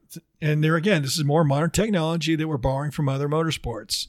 Uh, Pro Stock, uh, motor, uh, Pro Stock uh, NHRA, top fuel funny car. They don't have gearboxes. They slip the clutch very, very strategically to get down that quarter mile. Right. Uh, and thank Ron Loomis for coming up with the Rev Six, or whether he borrowed it from somebody, I don't know, but uh, that's another godsend. Um, and uh, I raced Pro Gas, and I know I was uh, one of the guys on the crybabies at the time about the cost of it, but uh, honestly, I take everything back, and it was worth every penny. Uh, but that kind of technology uh, is what's keeping gearboxes together. There's guys running three, 400 horsepower turbo motors on Type 1 gearboxes still because they have a good slipper clutch. I want to ask you a question because you brought up gearboxes and you, and you build gearboxes. I had uh, Huh? Scott Kelly on the podcast a couple weeks ago, Huh? and Scott's been running that fastback for eternity. You know, 30 years have been running that fastback, or 25 years have been running the fastback. Okay. And in that fastback, so he got my gears turning because he says he put a bus box in there because it's just all more, it's more heavy duty. And Yeah. I've got a square back that I've been going back and forth with whether I'm going to put that 2270 that I got in here in it or if I'm going to do a Subaru motor in it. But my thought kept Trader. See, that's the hardest part because you know. Listen, I, I, I like big power. That's it. why I, I do the Type Four. I get The it. thing that here's, I got to give you. This is my secret for like why I think it's okay to do a Subaru in the Type Three, because you can hide the grill underneath the front bumper. No one can see it. Sure. A, Radiator, yeah. B. No one ever looks at a Type Three motor. No, for the most part. You Unless, know you, I mean? unless you're at a show and you got the deck open. yeah, you're not you're not Yeah. doing that. And and the thought to me is like I've always loved squarebacks because that was like the mini truck of Volkswagens. Yeah, you know I've what I had mean? several myself. Yeah. And it, my thought is like, man, if I could put 170 horse inside the back of a square back, water cooled, like a bulletproof, reliable, set it Sure. and forget it type thing, Sure. that would be ideal. But I started thinking about the bus box, whichever direction I go with, I go what because also I like like the Type Four, the big Type Four, do a 2270 Type Four in that thing, and it's just a big torque Well- monster. Because you're listen, anybody who's got a square back in the revving at the 8,000 RPM, they got issues to begin with. You know what I mean? You're, yeah. you're, you started the wrong. you're going down the wrong. You got the wrong car to start with. You know what I mean? I, I love the cool factor. I've had several squarebacks uh, Yeah. myself. Uh, but the big problem with the Type Threes I see is that you know, and I've built many you know big motors for Type Threes, is that you are very very limited on the the cooling capacity. yeah. Uh, we can add a sump. We can put a, a 72 pass or 96 pass on it, stuff like that. But the biggest problem the Type 3s suffer is that they have a deck usually over the, the carburation. So you have twin Webers. so your maximum velocity that you can get through your carburetors is is it's limited no matter what. oh no, not even. One. I was going the complete different direction in Yeah. the sense that you've got a deck on top of your motor, and if you're sitting at a stoplight, what's your air going to breathe? It's just breathing I mean, hot. it's hot just breathing hot car. air off the exhaust. Uh, and I have yet to see anybody really develop a nice airbox system that will pull fresh air into a Type 3 bay. So if you're stopped, or even if you're driving down the highway, you're just percolating that hot air from the exhaust into the well, motor. VW did. VW mm. had that port that was in the front. They had the, that went to the dual air for the, cleaners, for the factory kiss. which is interesting. Right. No one ever utilized it. Nobody ever uses it. I've yet to see anybody ever make something that would fit dual Webers to go to that port, which I would think would be heads and tails. It would absolutely change uh, performance aspects of a Type 3. Yeah, I bet. I, no, and you're 100 percent right because if you're changing your air temperature by 5, 10, 15 degrees, that's a 20, big- 30, yeah, jeez. you- you're going to make a huge difference in performance. And it's like Consistent too. It's, it's, already cooler. there. It's going to run a lot cooler. The port is already there. Correct. It's like why does no one? All it's a good point you bring up because I tell you right now, with my 2270, I, I told you about the air box that I not, sure. my 2600, the air box that I had on that motor, Yeah. And it had it, it was it was, four ports coming up, and it was a big box with a with a big square air Mhm. filter facing down. Sure. We know what the problem is with something like that in a compact thing in a Type Four. That's 22 seven. That's a 2615 Type Four. Guess what you get? What's that? A lot of blow by, Oh. and all that blow by because the breathers all went into that air box. oh, I see. And what happened is all of a sudden I look at my motor after a real hard pass. I'm like, what's all this oil on top of my motor? Oh, yeah. Because the air filter is facing down. And then I thought to myself, I spent all this money for this guy to build this air box. Why didn't he just port it into like the f- first the factory cold air, second Sure. a separate. It did have a separate breather, but when you're on a 2.6 liter, that internal. That's getting up there. Pressure is going to start coming up, uh, and you need to dissipate that too. And it's uh, it's one of the trappings of a VW. I mean, you look at mostly V8s and even the import crowd, and they think we're nuts because we got breather boxes and hoses running off of our valve covers when they can make 1,000, 2,000 horsepower and they don't have anything but a stupid little push on element for their valve Right. cover on one side. Uh, I think that's another problem that needs to be addressed is uh, ring seal Uh, all the motors that come out of my shop, I use a lot of the AA cylinders and Siemens and stuff like that. But that's one of the best things about having a dyno. I get to break in the rings about 70% on the dyno. So when my customers get their motors, all they got to do is drive it. They don't have to break the cam in. They know the timing and jetting is correct and all that. Well, what that does, I mean, I don't put a breather box on anything that doesn't rev over 6,000. I mean, Yeah. even my off road race motors do not get breather boxes because I think it's unnecessary, not because I don't think the trappings are, Well, they're. 1600s. Is that what size they are? Oh, even bigger than that. I did uh, one uh, class. It was a 13 motor for uh, an off-road car, and uh, it was a 2387. And uh, But you're saying it's RPM range. It's going to cause it was done at blow bright 55. It was done at 5500. That's another long story, but it was done at 5500. We didn't run a breather or anything but a hose off of the uh, filler stand. Hmm. So, and it didn't have any excessive blow by. It wasn't puking oil everywhere. It wasn't leaking or trying to get out somewhere. That's the biggest problem. Uh, but yeah, ring seat is uh, is uh, you know something that I think needs to be addressed. Uh, Total Seal has uh, a little uh, dusty compound that they sell, um, but uh, So, so one of the groundbreaking things we just discussed is if somebody out there in podcast land is going to develop a Weber intake air intake base that would go to the I'd love to factory see it. port location, I'd love to see it. you would see improved. I think you'd see improved idling and long long distance like sh- city driving because you're not sitting there sucking in hot air. Into yeah, the the temperatures are much more manageable and much more consistent. I mean, that's anybody knows that does carburetors knows that the the air inlet temperature, and that's why you have on injection you have air inlet temperature sensors, Right, so it'll actually change the mixture. right. It'll change the fuel mixture to, to cool the motor down. Right. It'll actually compensate for the hot air coming in wherever that may be. Hmm. So yeah, I mean that's to me for a Type Three guys, I think that'd be paramount. Uh, I uh, And you could really, and really with a Type Three, here, here's the advantage you could have. And, and honestly, the advantage you could have is, is if you design it correctly, you could have almost, I, I mean, minimal on top of the carburetors, almost something that just bolts over the Venturis or, or the barrels themselves.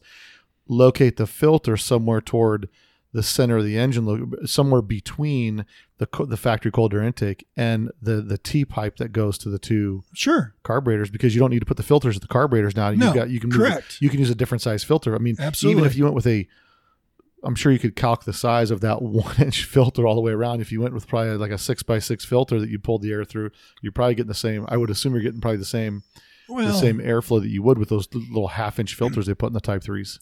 Yeah, I would just say that you know try and mimic uh, what Volkswagen created. I mean, there was they were very smart about what they did, and you look at the PDSITs on the Type Threes, and they see this big flat wide air cleaner box, uh, and they breathe just fine. So if you're going to take in say 50% more air to make that much more horsepower, add 50% to the volume of that system, and go ahead and mimic it.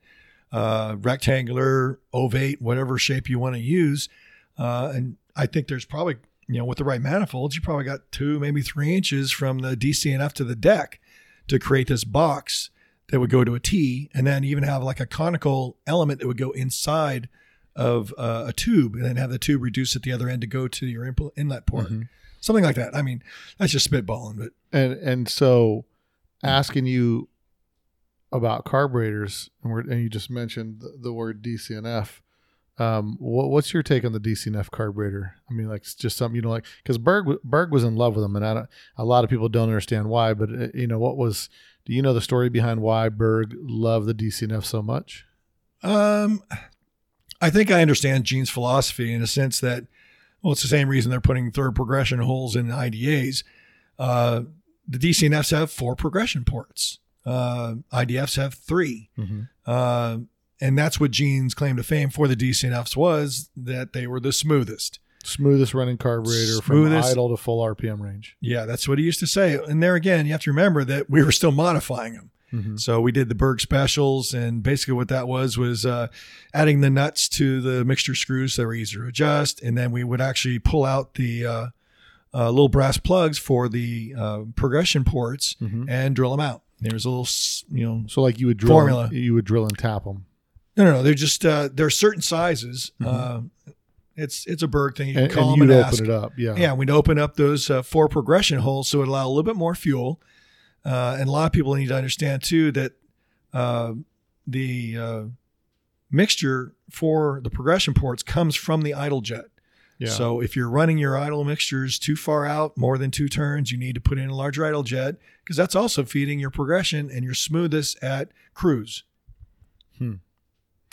Interesting. Well, I you know and just because of cool factor, I've been collecting DCNF, so I probably have four sets of DCNFs. Oh, they're great carbs. Just because I see them, They're I see that's my one Gene Berg stories. I sold Gene Berg a set of DCNFs at the Pomona swap meet. Yeah. And when I was when I was like 18 or 19 years old, it was like the highlight of my uh, of my youth meeting this meeting this old old balding guy with a big fisherman hat and a flannel shirt and polyester pants on, and I got to sell him Yeah. some carburetors, and it was like a big deal to me. it is. But uh, it is. you know so i so i've always gone out there because i, I think from a set of carburetor standpoint you know everybody goes with the 40s 44s and all that kind of stuff. Yeah. and i don't know if tunability there's a huge difference. Uh the dcnfs i have my brother if i get my brother started my brother hates them but i've always wanted to run them and, and figure out how to get them to run right because berg was a big fan of them but and, and I don't know if there's an issue because of the lack of velocity stack on there, where they make kind of a tweet. They, I had that the Berg motor mm. we talked about at lunch that I have,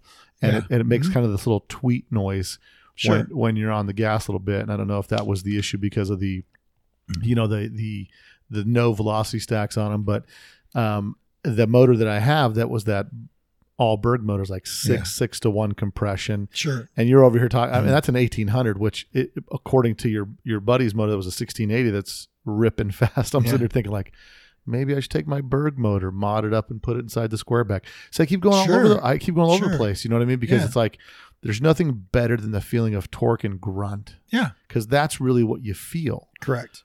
But it would also be super cool to have a motor that's you know 95% original Gene Berg parts Mm-hmm. Oh, yeah. inside my square back Absolutely. you know, so it's like, but it's only an 1800 cc. So my my So- brother's like, let's knock the heads off that thing and crank the compression up.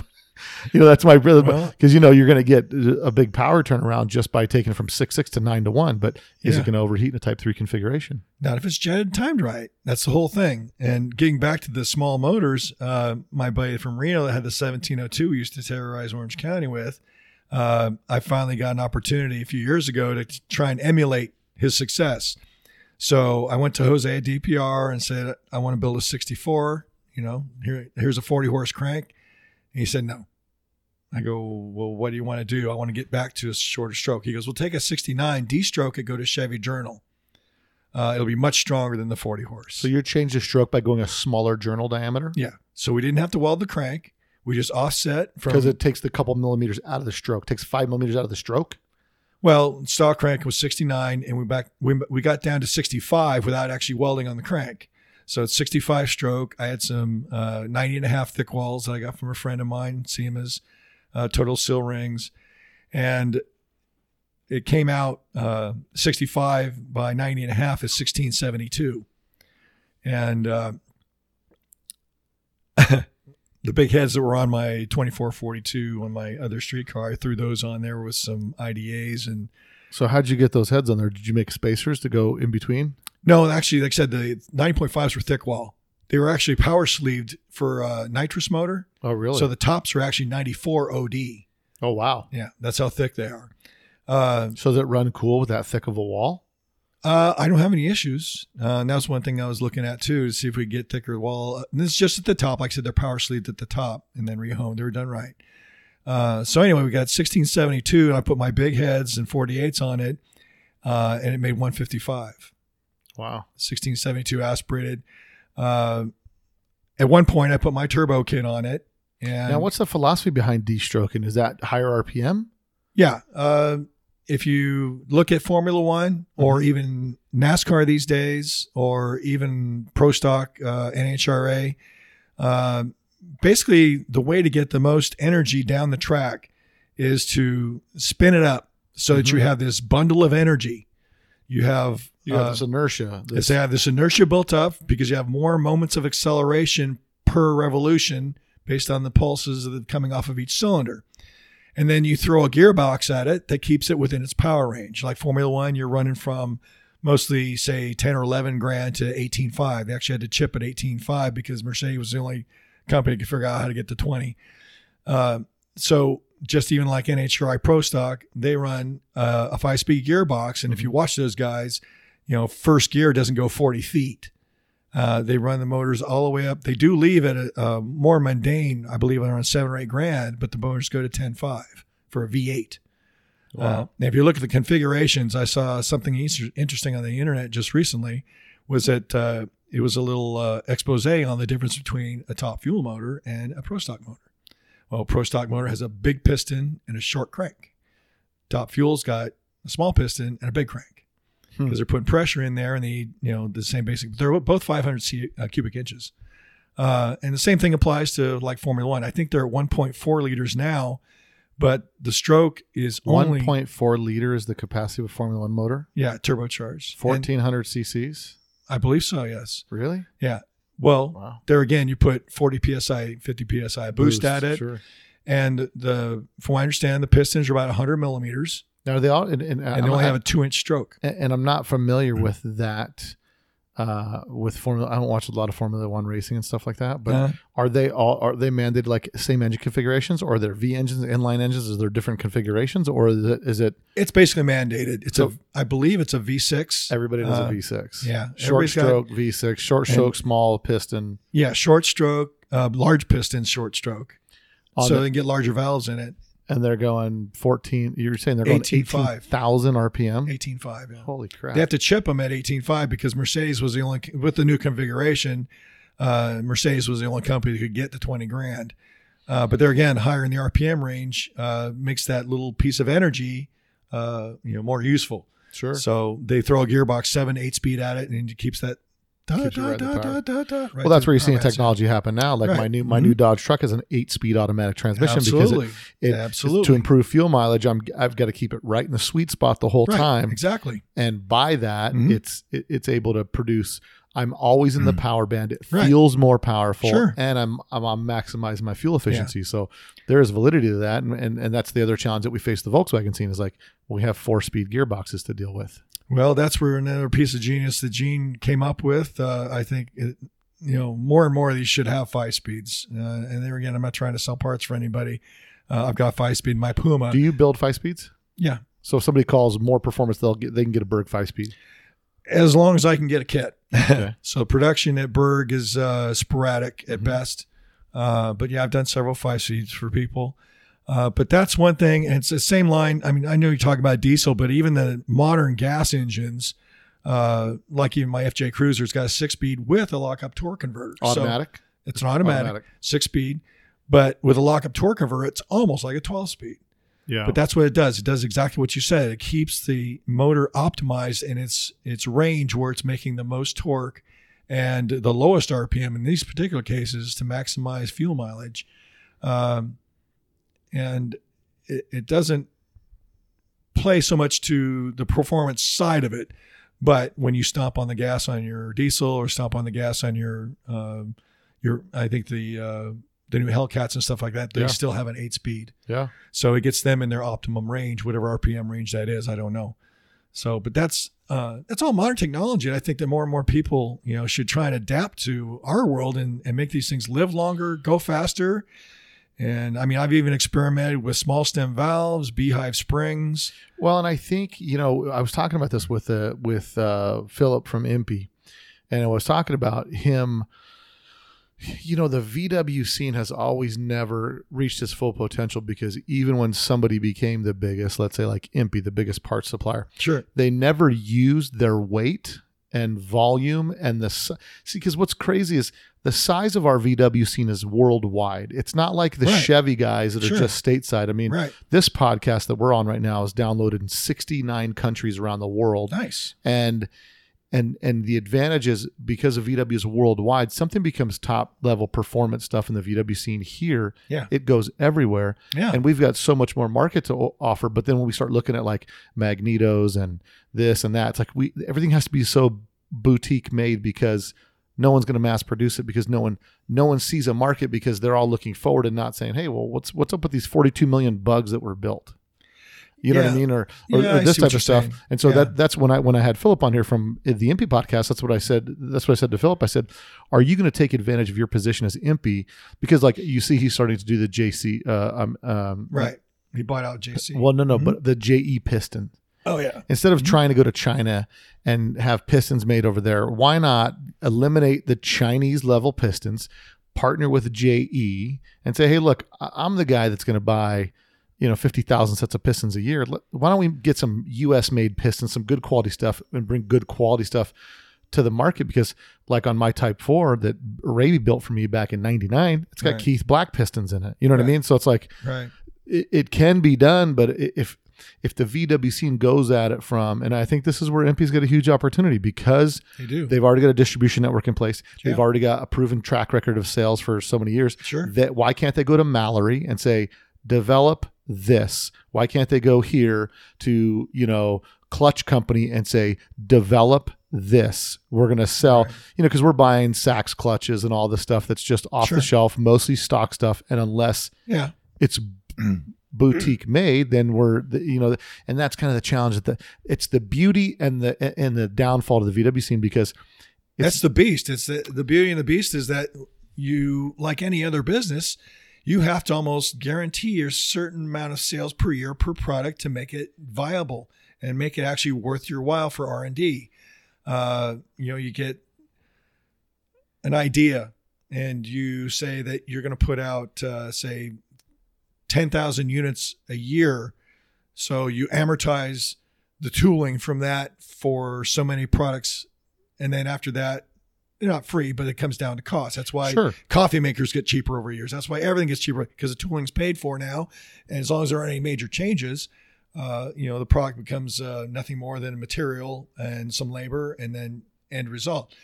The thing is i don't think that the major corporations and they'll probably argue with me on this one uh, see the potential for getting volkswagens to the modern era uh, as an air cooled uh, entity and uh, sustaining more and more of our market and their market with a good quality product. Uh, I think that uh, there's always that crapshoot that they're going to make a product and uh, they may not see, you know, well, here's one. Uh, and I won't go through all the details, but I developed a single Kadron because I had so many customers dealing with what I call the 34 PICT three blues. the 34 PICT nightmare yeah. yeah So we do know how to cure that now. And there again, it just took time and effort and some some smart people to figure out how to make those things work, and and they do work.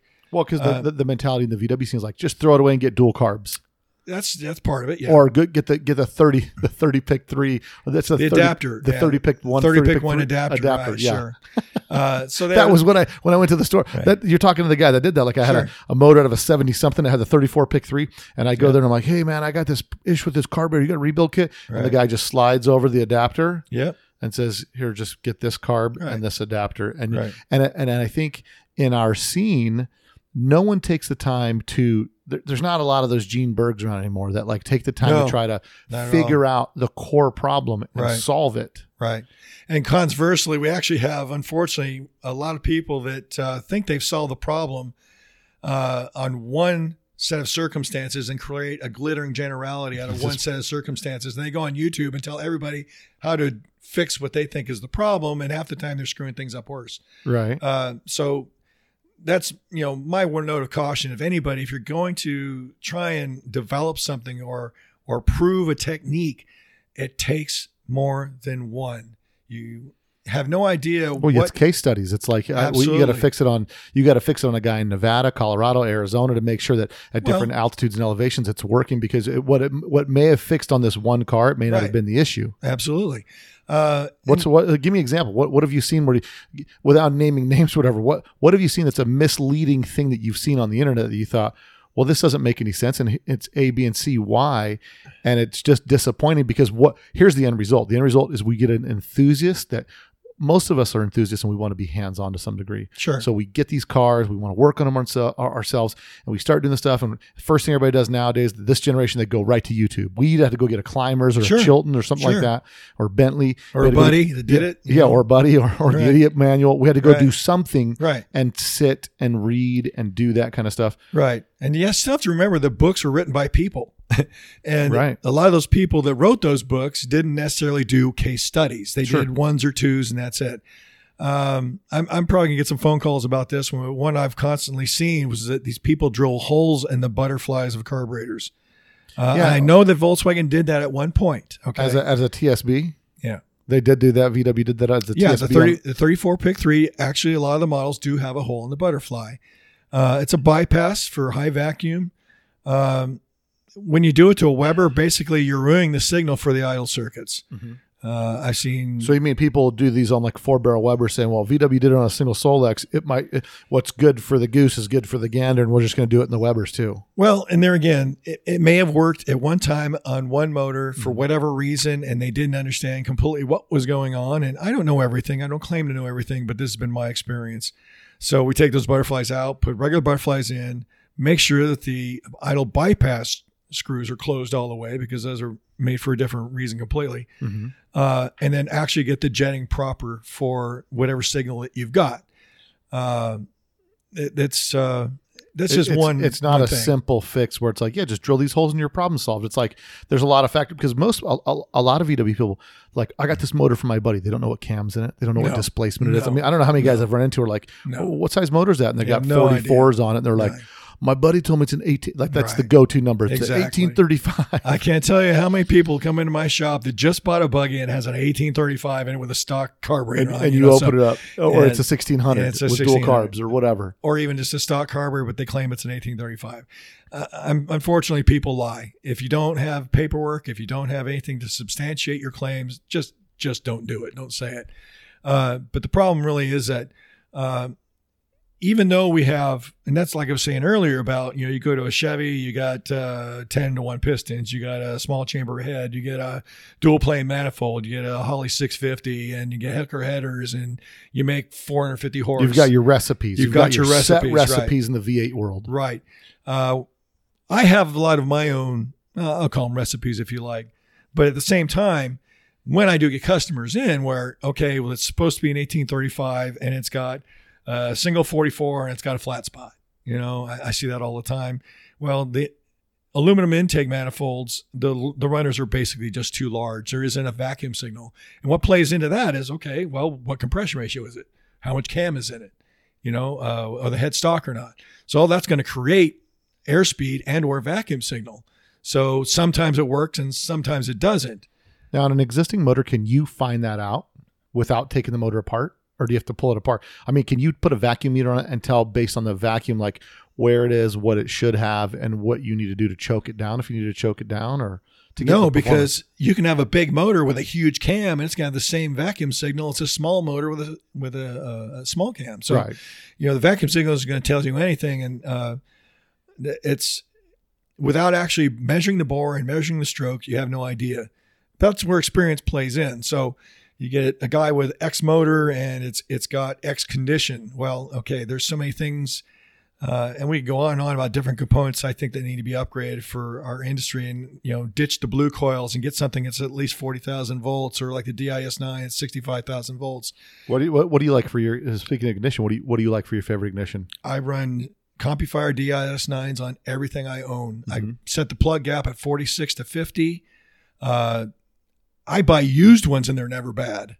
I just bought one off the internet for 150 bucks with an 09 and it's perfect. So the CompuFire is the one with no plug wires coming out. It's got the coil pack on it. Is It's got right? the coil pack, correct? DIS nine, yeah. EMPI sells them. It's a great product. Uh, like I said, I've got on my Pro Gas car, I've got on my bracket car, got on my Puma, uh, got on my other car. It just they're always good, and you've got a modern electronic ignition. You, does it make you crazy to see people using the 009s with the the Pertronix in it? No, uh, the 009 is a generic curve. Uh, and that's another thing. You know, curving distributors. Uh, you know, you only need to see the proper ignition timing. It's the most important. Put it that way. Mhm. To have proper ignition timing when the motor's under load.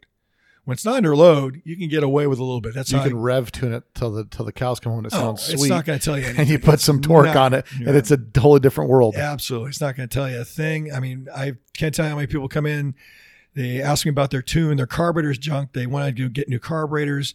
And I asked them, have they adjusted their valves? No. Uh, where's your timing at? I set it by ear. and that drives me nuts. Uh, you set the timing, you adjust the carburetor. So uh, once you get all those parameters into uh, a, a usable sequence, Mhm. then you can actually make an assessment of well, okay, it's too big of a cam, or uh, the flat spot's coming because low vacuum signal and a big manifold, things like that. So you, you to troubleshoot it takes time and accurate information. But you fixed a lot of those. The the the the single 44 Weber in the middle of the motor, and it's got a huge flat spot, and you've been able to like through your experience and repetition, you're like you look at it like I'm going to try a couple key things, and I think I'm going to figure out what's wrong with this motor and Well- get it to run way better. There again, actually by experience, uh, my cure is to go to the isolated runner manifold. Uh, Bugpack used to make them; they don't make them anymore. Oh, the Uh, independent runners that go the to independent runner manifold. And I'll tell you the little story. Okay. So I built a 1776 for this guy. This is probably 20 years ago. And he insisted on a single 44. Mhm. I said, okay, we'll go ahead and do this. And I bought a kit, put it on, and I beat my head against the wall for probably three days to get rid of this flat spot. I drilled the jets out. I went back. I didn't have my dyno yet, but this is drivability. Dyno probably wouldn't even show this. I went up and down on the mains, went up and down the idles. I, I couldn't get this flat spout out of it. I drilled out the uh, accelerator pump nozzles to where they were practically puking fuel, and that was the closest it got. And a friend of mine who's an aerodynamicist, uh, he deals a lot with uh, intake systems and stuff. He came over and I was going, I, I, I'm lost. I don't know what to do with this thing. And he goes, "What's it? What's the problem?" I told him, "I go, it's just got this hair in its fat the flat spot and this and that." And uh, he goes, "Take carburetor off." Okay, so I pull the carburetor off, and he goes, "There's your problem." He pointed right at the manifold. I go, "What's wrong?" He goes, "Runners are too big. You're losing your signal as you crack the throttle open. So you got a high vacuum. so it goes instantly flat. He goes, no, "There's no vacuum signal, so it can't pull through the jets. Right. So you're just flooding it with fuel, and there's no there's you're no just you're throwing there's no velocity there. right. You're just throwing fuel at it to get it to transition. You're better off with your buddy and two spray bottles on the deck lid.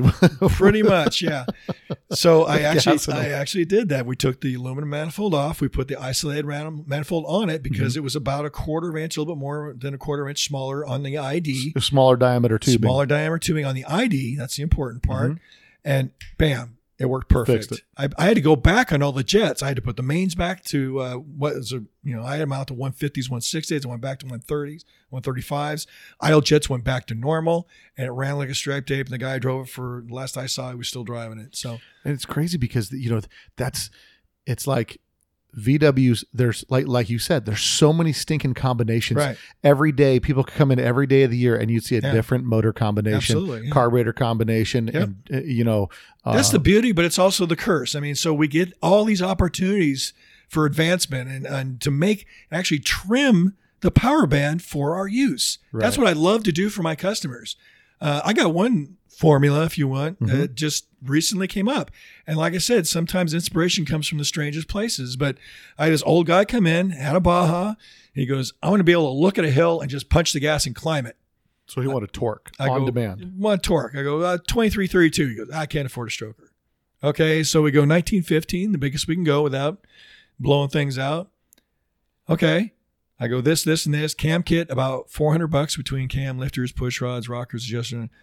He goes, I can afford everything but the cam kit. So you want me to build a 1915 Stock cam. with Kadrons with with a stock cam. He goes, why not? Uh, I said because as soon as we get bigger, we immediately just put a cam in it, you know, a torquey cam.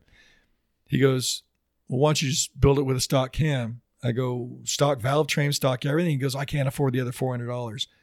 I said, tell you what, you a betting man? He goes, yeah. I go, if I build this thing, put on the dyno, and it doesn't run right, you'll pay me to take it apart and put the cam in it. He goes, I'll take that bet. Built it, put it on the dyno. It's a diesel. really. He he could punch it and climb anything. It made 120 foot pounds of torque at 2200 RPM. So he could literally Are you kidding me? no, not kidding at all, and still rev to about 5500 because we had Kadrons on it. Sure, but it, it had the the low end punch like a stock And motor. the low end punch like a stock motor. It made 120 foot pounds of torque. It only made about 80 horse. So I told him I go drive it like a diesel, short shift it, whatever you want. yeah, low end RPM. Right. And guess what?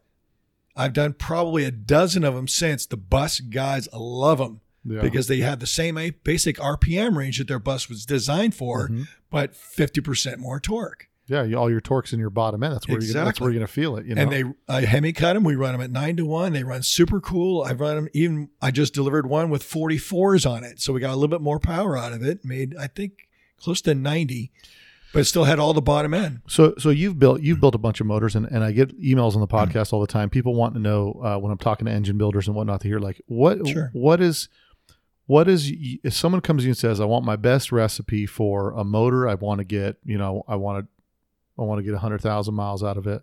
I want really good. I want the most performance I can get and reliability. What's that engine combo in your opinion? Well, um, there's a lot of ways to skin that cat. Uh, fuel efficiency comes from basic just efficiency. Mm-hmm. Um, the best exa- example I've got is that I had this girl come in probably about 15 years ago. She had a 67 bug that was restored, and the restoration company put a POS uh, 1641 with a progressive Weber on it. It didn't last 5,000 miles and it burned up. So she had some money. Her dad passed away, and she goes, "I want. I live in the high desert, and I drive to Loma Linda every day, 55 miles one way. I want something that I can, you know, get up on the freeway with and still have it last." And I said, "Okay. First thing I'm going to do is tell you that you can't go over 65 miles an hour." And she says, "Well, why?" And I said, "Well, this isn't my opinion. This is actually published articles about the airflow going across the top of a bug. A bug is basically an upside down wing." An airplane wing, yeah. So once you get past 65 miles an hour, a vortex starts being created at the deck lid that's pulling air away from the engine that's trying to be cooled. And in my experience, in my testing, for every five miles an hour over 65, we get 30 degrees of head temperature. So if you're running 10 miles an hour over 65 at 75 miles an hour, you're automatically adding uh, 60 degrees of head temperature. and that's with That's danger s- zone. stock configuration. Uh, that was with any motor we did. Really? Yeah, because once you start pulling that air away, it's supposed to be cooling the engine. All bets are So, off. so you're saying the rear the the rear air intake vents that should be drawing air in Correct. Or At- under vacuum at, at 65. at 65 mile an hour, they become useless. become under a vacuum. Yes, that's one reason that EMPI actually developed the scoops. The scoop that went over the top of the, the scoop that went over the top, or the scoops that went on the sides behind the quarter windows to force air into the engine bay over a certain mile an hour. yeah. Uh, good stuff. Uh, so, So, how do so how do we combat that? You don't. In my opinion, you don't. So, moral of this story is, is I built her in 1915, dual 40s, uh, put a little cam in it. Mhm. Uh, heads were 41s. Uh, I take that back. Heads were stock valve. Um, had a three and a half quart sump on it, a uh, filter, and a 72 plate with a fan. Uh, she was at my door every 3,000 miles for Valve oil adjustment. change, valve adjustment. Uh, after 55,000 miles, uh, she got remarried and uh, her new husband wanted her to have a car that had airbags. So, for taking care of her for all those years, she sold me the bug relatively inexpensively. Had a customer who wanted the car, but had 2275. So, we popped the motor out, popped his in, he took the car. So, I had 1915 sitting on the floor. I go, it's got 55,000 miles on it. You know, what do we normally expect out of 55,000 miles in a Blown out, 1950? worn out, and- worn out, blow by, everything else.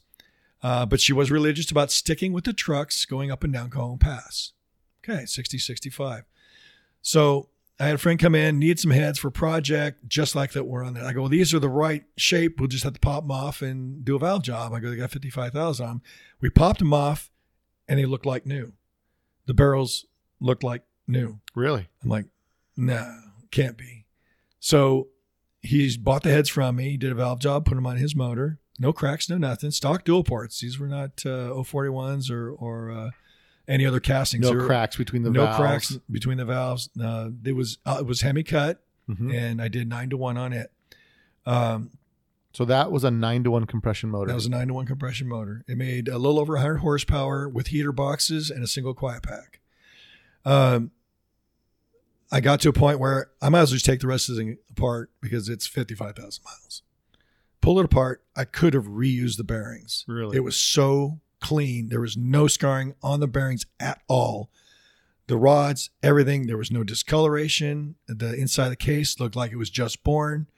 Everything was absolutely, and this is all part of the Berg philosophy too, is that everything used but not abused will maintain. Mhm. And that's really what proved to me that these things can easily go 100,000 miles. And I've done several stock 1600s for customers with over 100,000 miles on them.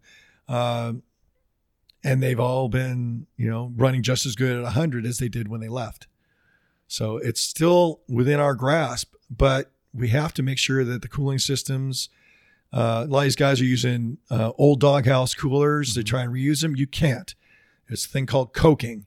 So if you're You- looking, you're talking about the inside of the cooler. the inside of the cooler is is coated with coking because at one point I'm sure in its life it got overheated. so which- use brand new coolers. Uh, the doghouse doghouse systems. Uh, make sure your your tin fits right. Most of that stuff is great off the shelf now. Debbie's done a great job with that. Uh, Scat too. Um, and having the engine bay sealed, you know, do all the stuff that Volkswagen did. That's What- what's so crazy. What about the deck lid standoffs? What's your thought on that? Well, there's one problem with that. One, they only work great if you're on the highway Mhm. because you'll get that scoop effect. Mhm. Uh, I'm not saying I've never done any testing at anything over 65 with those on. You see people with the bottom propped and the top propped, and Yeah, you know, that's- that's also- configurations. Right. That's also, uh, you know, uh, another way to dispel the heat that may be in the engine bay. Uh, the engine should not see that kind of heat. You know. Because your your your fan is your fan and those vents are designed to suck air in. Correct. Most people that don't understand physics think that the, that that those vents are designed to pull air out, and it's the opposite. They're designed No. to, for air intake, and your fan Right. should be sucking air in. And so, Right. One of the most dramatic experiences I had doing Volkswagens was I was working at the first VW shop at uh, Mr. Trans. And at the time, I mean, they're still low mileage Beetles around, Mhm. you know, 78, 79. We had cars coming in with 50,000, 60,000 miles. And I was actually uh, had a customer come in and uh, looking at their, their engine and uh, closed the deck lid and we were talking and um, I had my hand over the grills on the by the back window, and I felt my hair move. I looked down, and the fan, because the engine bay was all completely sealed as factory, it was actually pulling the hair around my fingers into that grill at idle.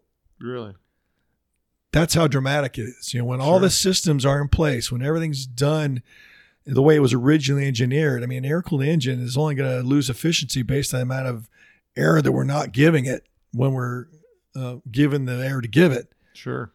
So uh, I've always tried and maintain, you know, keep your engine base sealed. That's why we built the turbo system with the turbo outside. hmm Keep All the that heat. stuff. Keep the heat out. Keep of the heat out of it. So you got to give me an answer to that question. What's my what's your motor combo? What's your go-to motor combo for daily driver? You know, 100 horsepower. How hard is it to get a reliable 100 horsepower on the street every day? And what's your go-to engine combination for that? Engine, carbs, displacement. Um, well, I would say if the guy's definitely got this figure of 100 horsepower in his mind, Mm-hmm. uh, go 1915. Uh, I would probably use a Web 218, which is a high lift, short duration cam. It's good torque. Torque cam. Uh, I would use the Ponchitos, which are great heads. In fact, they would probably make over 100 horsepower with the Ponchitos. They're good castings. I've machined them. They work great. I would go Hemi head, uh, 44s. Uh, the big thing is the exhaust because if you can't get it out, you can't get it in. So if you have to live with heater boxes, get high flow heater boxes.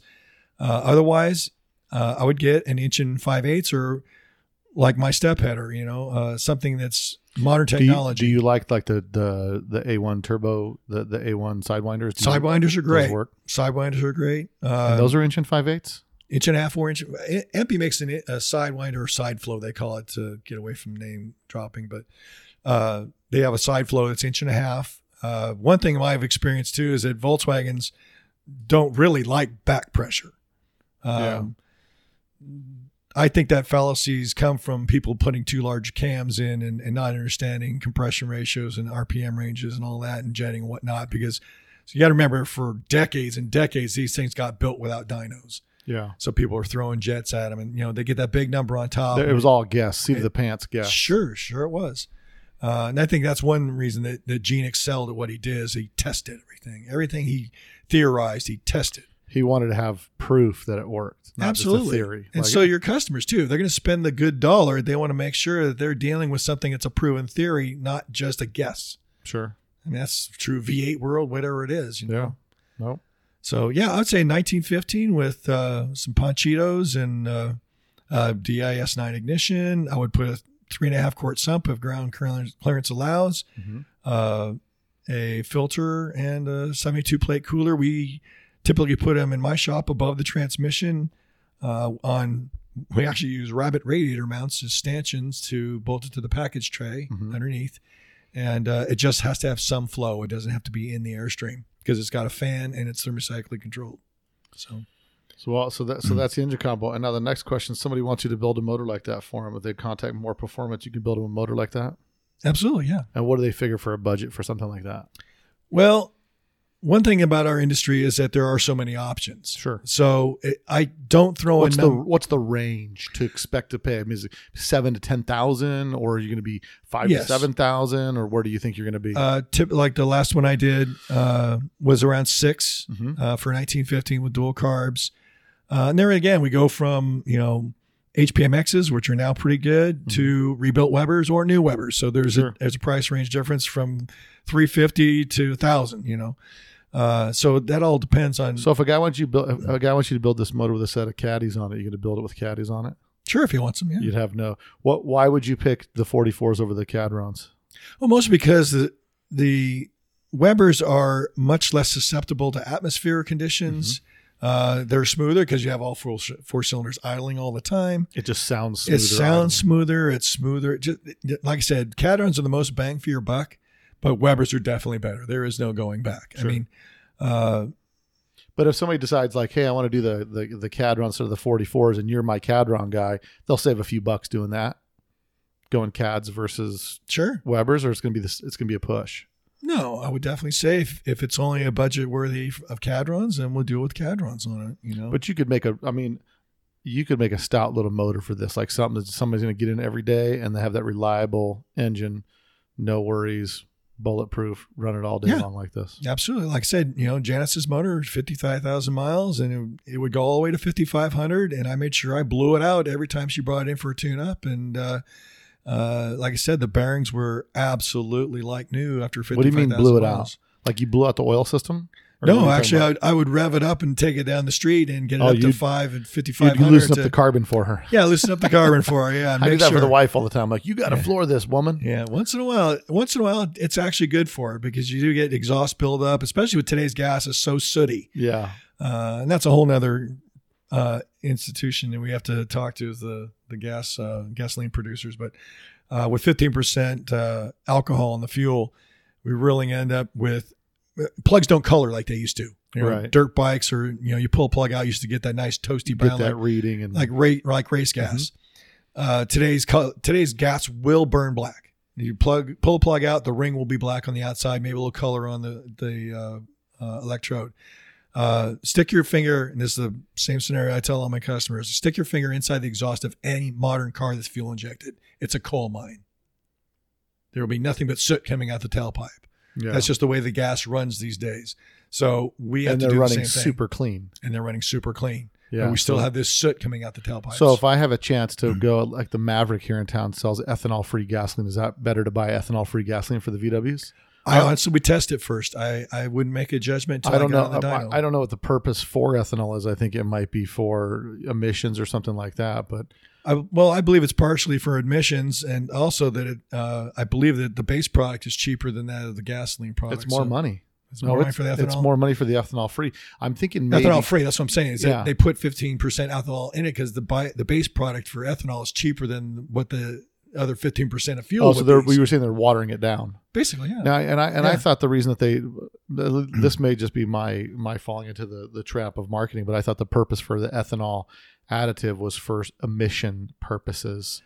I honestly don't know. Yeah, I, don't I can't make an accurate comment on that. Um, I like I said, as, as far as I know, it's nothing more than it's Yeah, I'm just curious. Why, I'm, I'm curious why they would sell it. So maybe Yeah. they're selling it for like your ATVs and UTVs and stuff like that. I don't know. I'm gonna have to look it up. Maverick is the one that's selling it here in Vegas, and it's and it's uh, you know about 20 cents more a gallon. But I think it might it may be for your uh, your UTVs and ATVs because these things you ride them, they let them they, you let them sit, and then The carburetors, I get more and more carburetor jobs because that 15% alcohol Man, turns into you.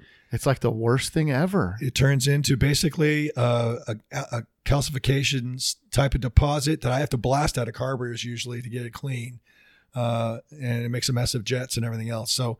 Yeah, that's definitely a downfall that we have to deal with. And if they do have ethanol free, I would probably buy it Yeah. just for that purpose. If the car does sit for any length of time, you're not going to get that same kind of buildup. Well, I tell you, Joel, we've had you on for a while. We're we're pushing uh, two hours. So uh, a- anything you want to leave us with, um, like like what you want to uh, people want to get a hold of you. How do they get a hold of you? Uh, my shop number is uh, 760-947-6647, uh, 96 Monday through Friday, Saturdays by appointment.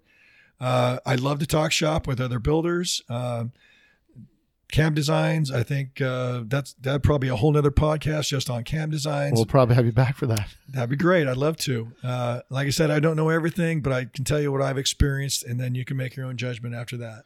Well, cool. Well, hey man, I really appreciate you coming on the podcast, and I'm, I'm sure we're gonna have you back. The next show you'll be at, where people might be able to, you can be at all the drag days and stuff like that. People want to I will be at Drag Day. Yes. All right, so if you guys see him at Drag Day, tell me you saw him on the Let, you heard him on the Let's Talk Dub podcast, and you appreciate getting to know him a little bit on here because maybe sometimes he's a little bit uh, a little busy, preoccupied over there trying to get prep for his runs. But uh, make sure you tell Joel what's up. That, that you heard him on the Let's Talk Dubs podcast. We appreciate you having you on here, man. And Thank we'll you. sure- Appreciate it very yeah, much. enjoy the Puma. and, uh, Absolutely. And, we'll there will be a surprise coming. that's it. We'll follow that. Let's see if we can follow that build if you're going to do it on the Somber on Facebook or whatever. But people can get you on Facebook too, though, can't they? Yes, yes. Right, well, Uh, perfect. I'm still still a little bit in the middle of I'm not sure whether I'm going to go back a streetcar or not, but uh, there might be a little surprise coming. All right. Well, fantastic. Well, well, uh, Joel, thanks for coming on, man. Thank I you. appreciate I appreciate Thank you coming on This the is, uh, podcast, it's been a real treat. and uh, we'll be we'll be for sure having you back. So, uh, Thanks, Bill. until next time, guys, we'll talk to you later. Thank you. Well, hope you guys enjoyed that podcast. I enjoyed having the conversation with Joel. Learned a lot about him, and a lot of the stuff that he was doing was pretty cool. So, if you do enjoy this podcast, make sure you go click and subscribe. Also, go to our Facebook page, uh, like us on Facebook, and share us with your friends. You can also check us out on YouTube. We've got a lot of YouTube content that we're putting up there. Also, if there are any video auditors out, uh, video editors out there in the podcast land that are listening, they're fans of the show, and may want to join and be part of the Let's Talk Dubs crew and help me with some video editing because I am a one man operation. I just haven't had time to edit a bunch of video content that I have to correspond with the podcast. So anybody out there interested in helping out with Let's Talk Dubs, either way, I got a lot of cool things coming up, some diecast stuff, a couple interviews with some guys that do some conversions. So look forward to some upcoming podcasts. Got a lot of good content coming for you guys. Until next week, guys. Later. A Volkswagen is a nice station wagon to have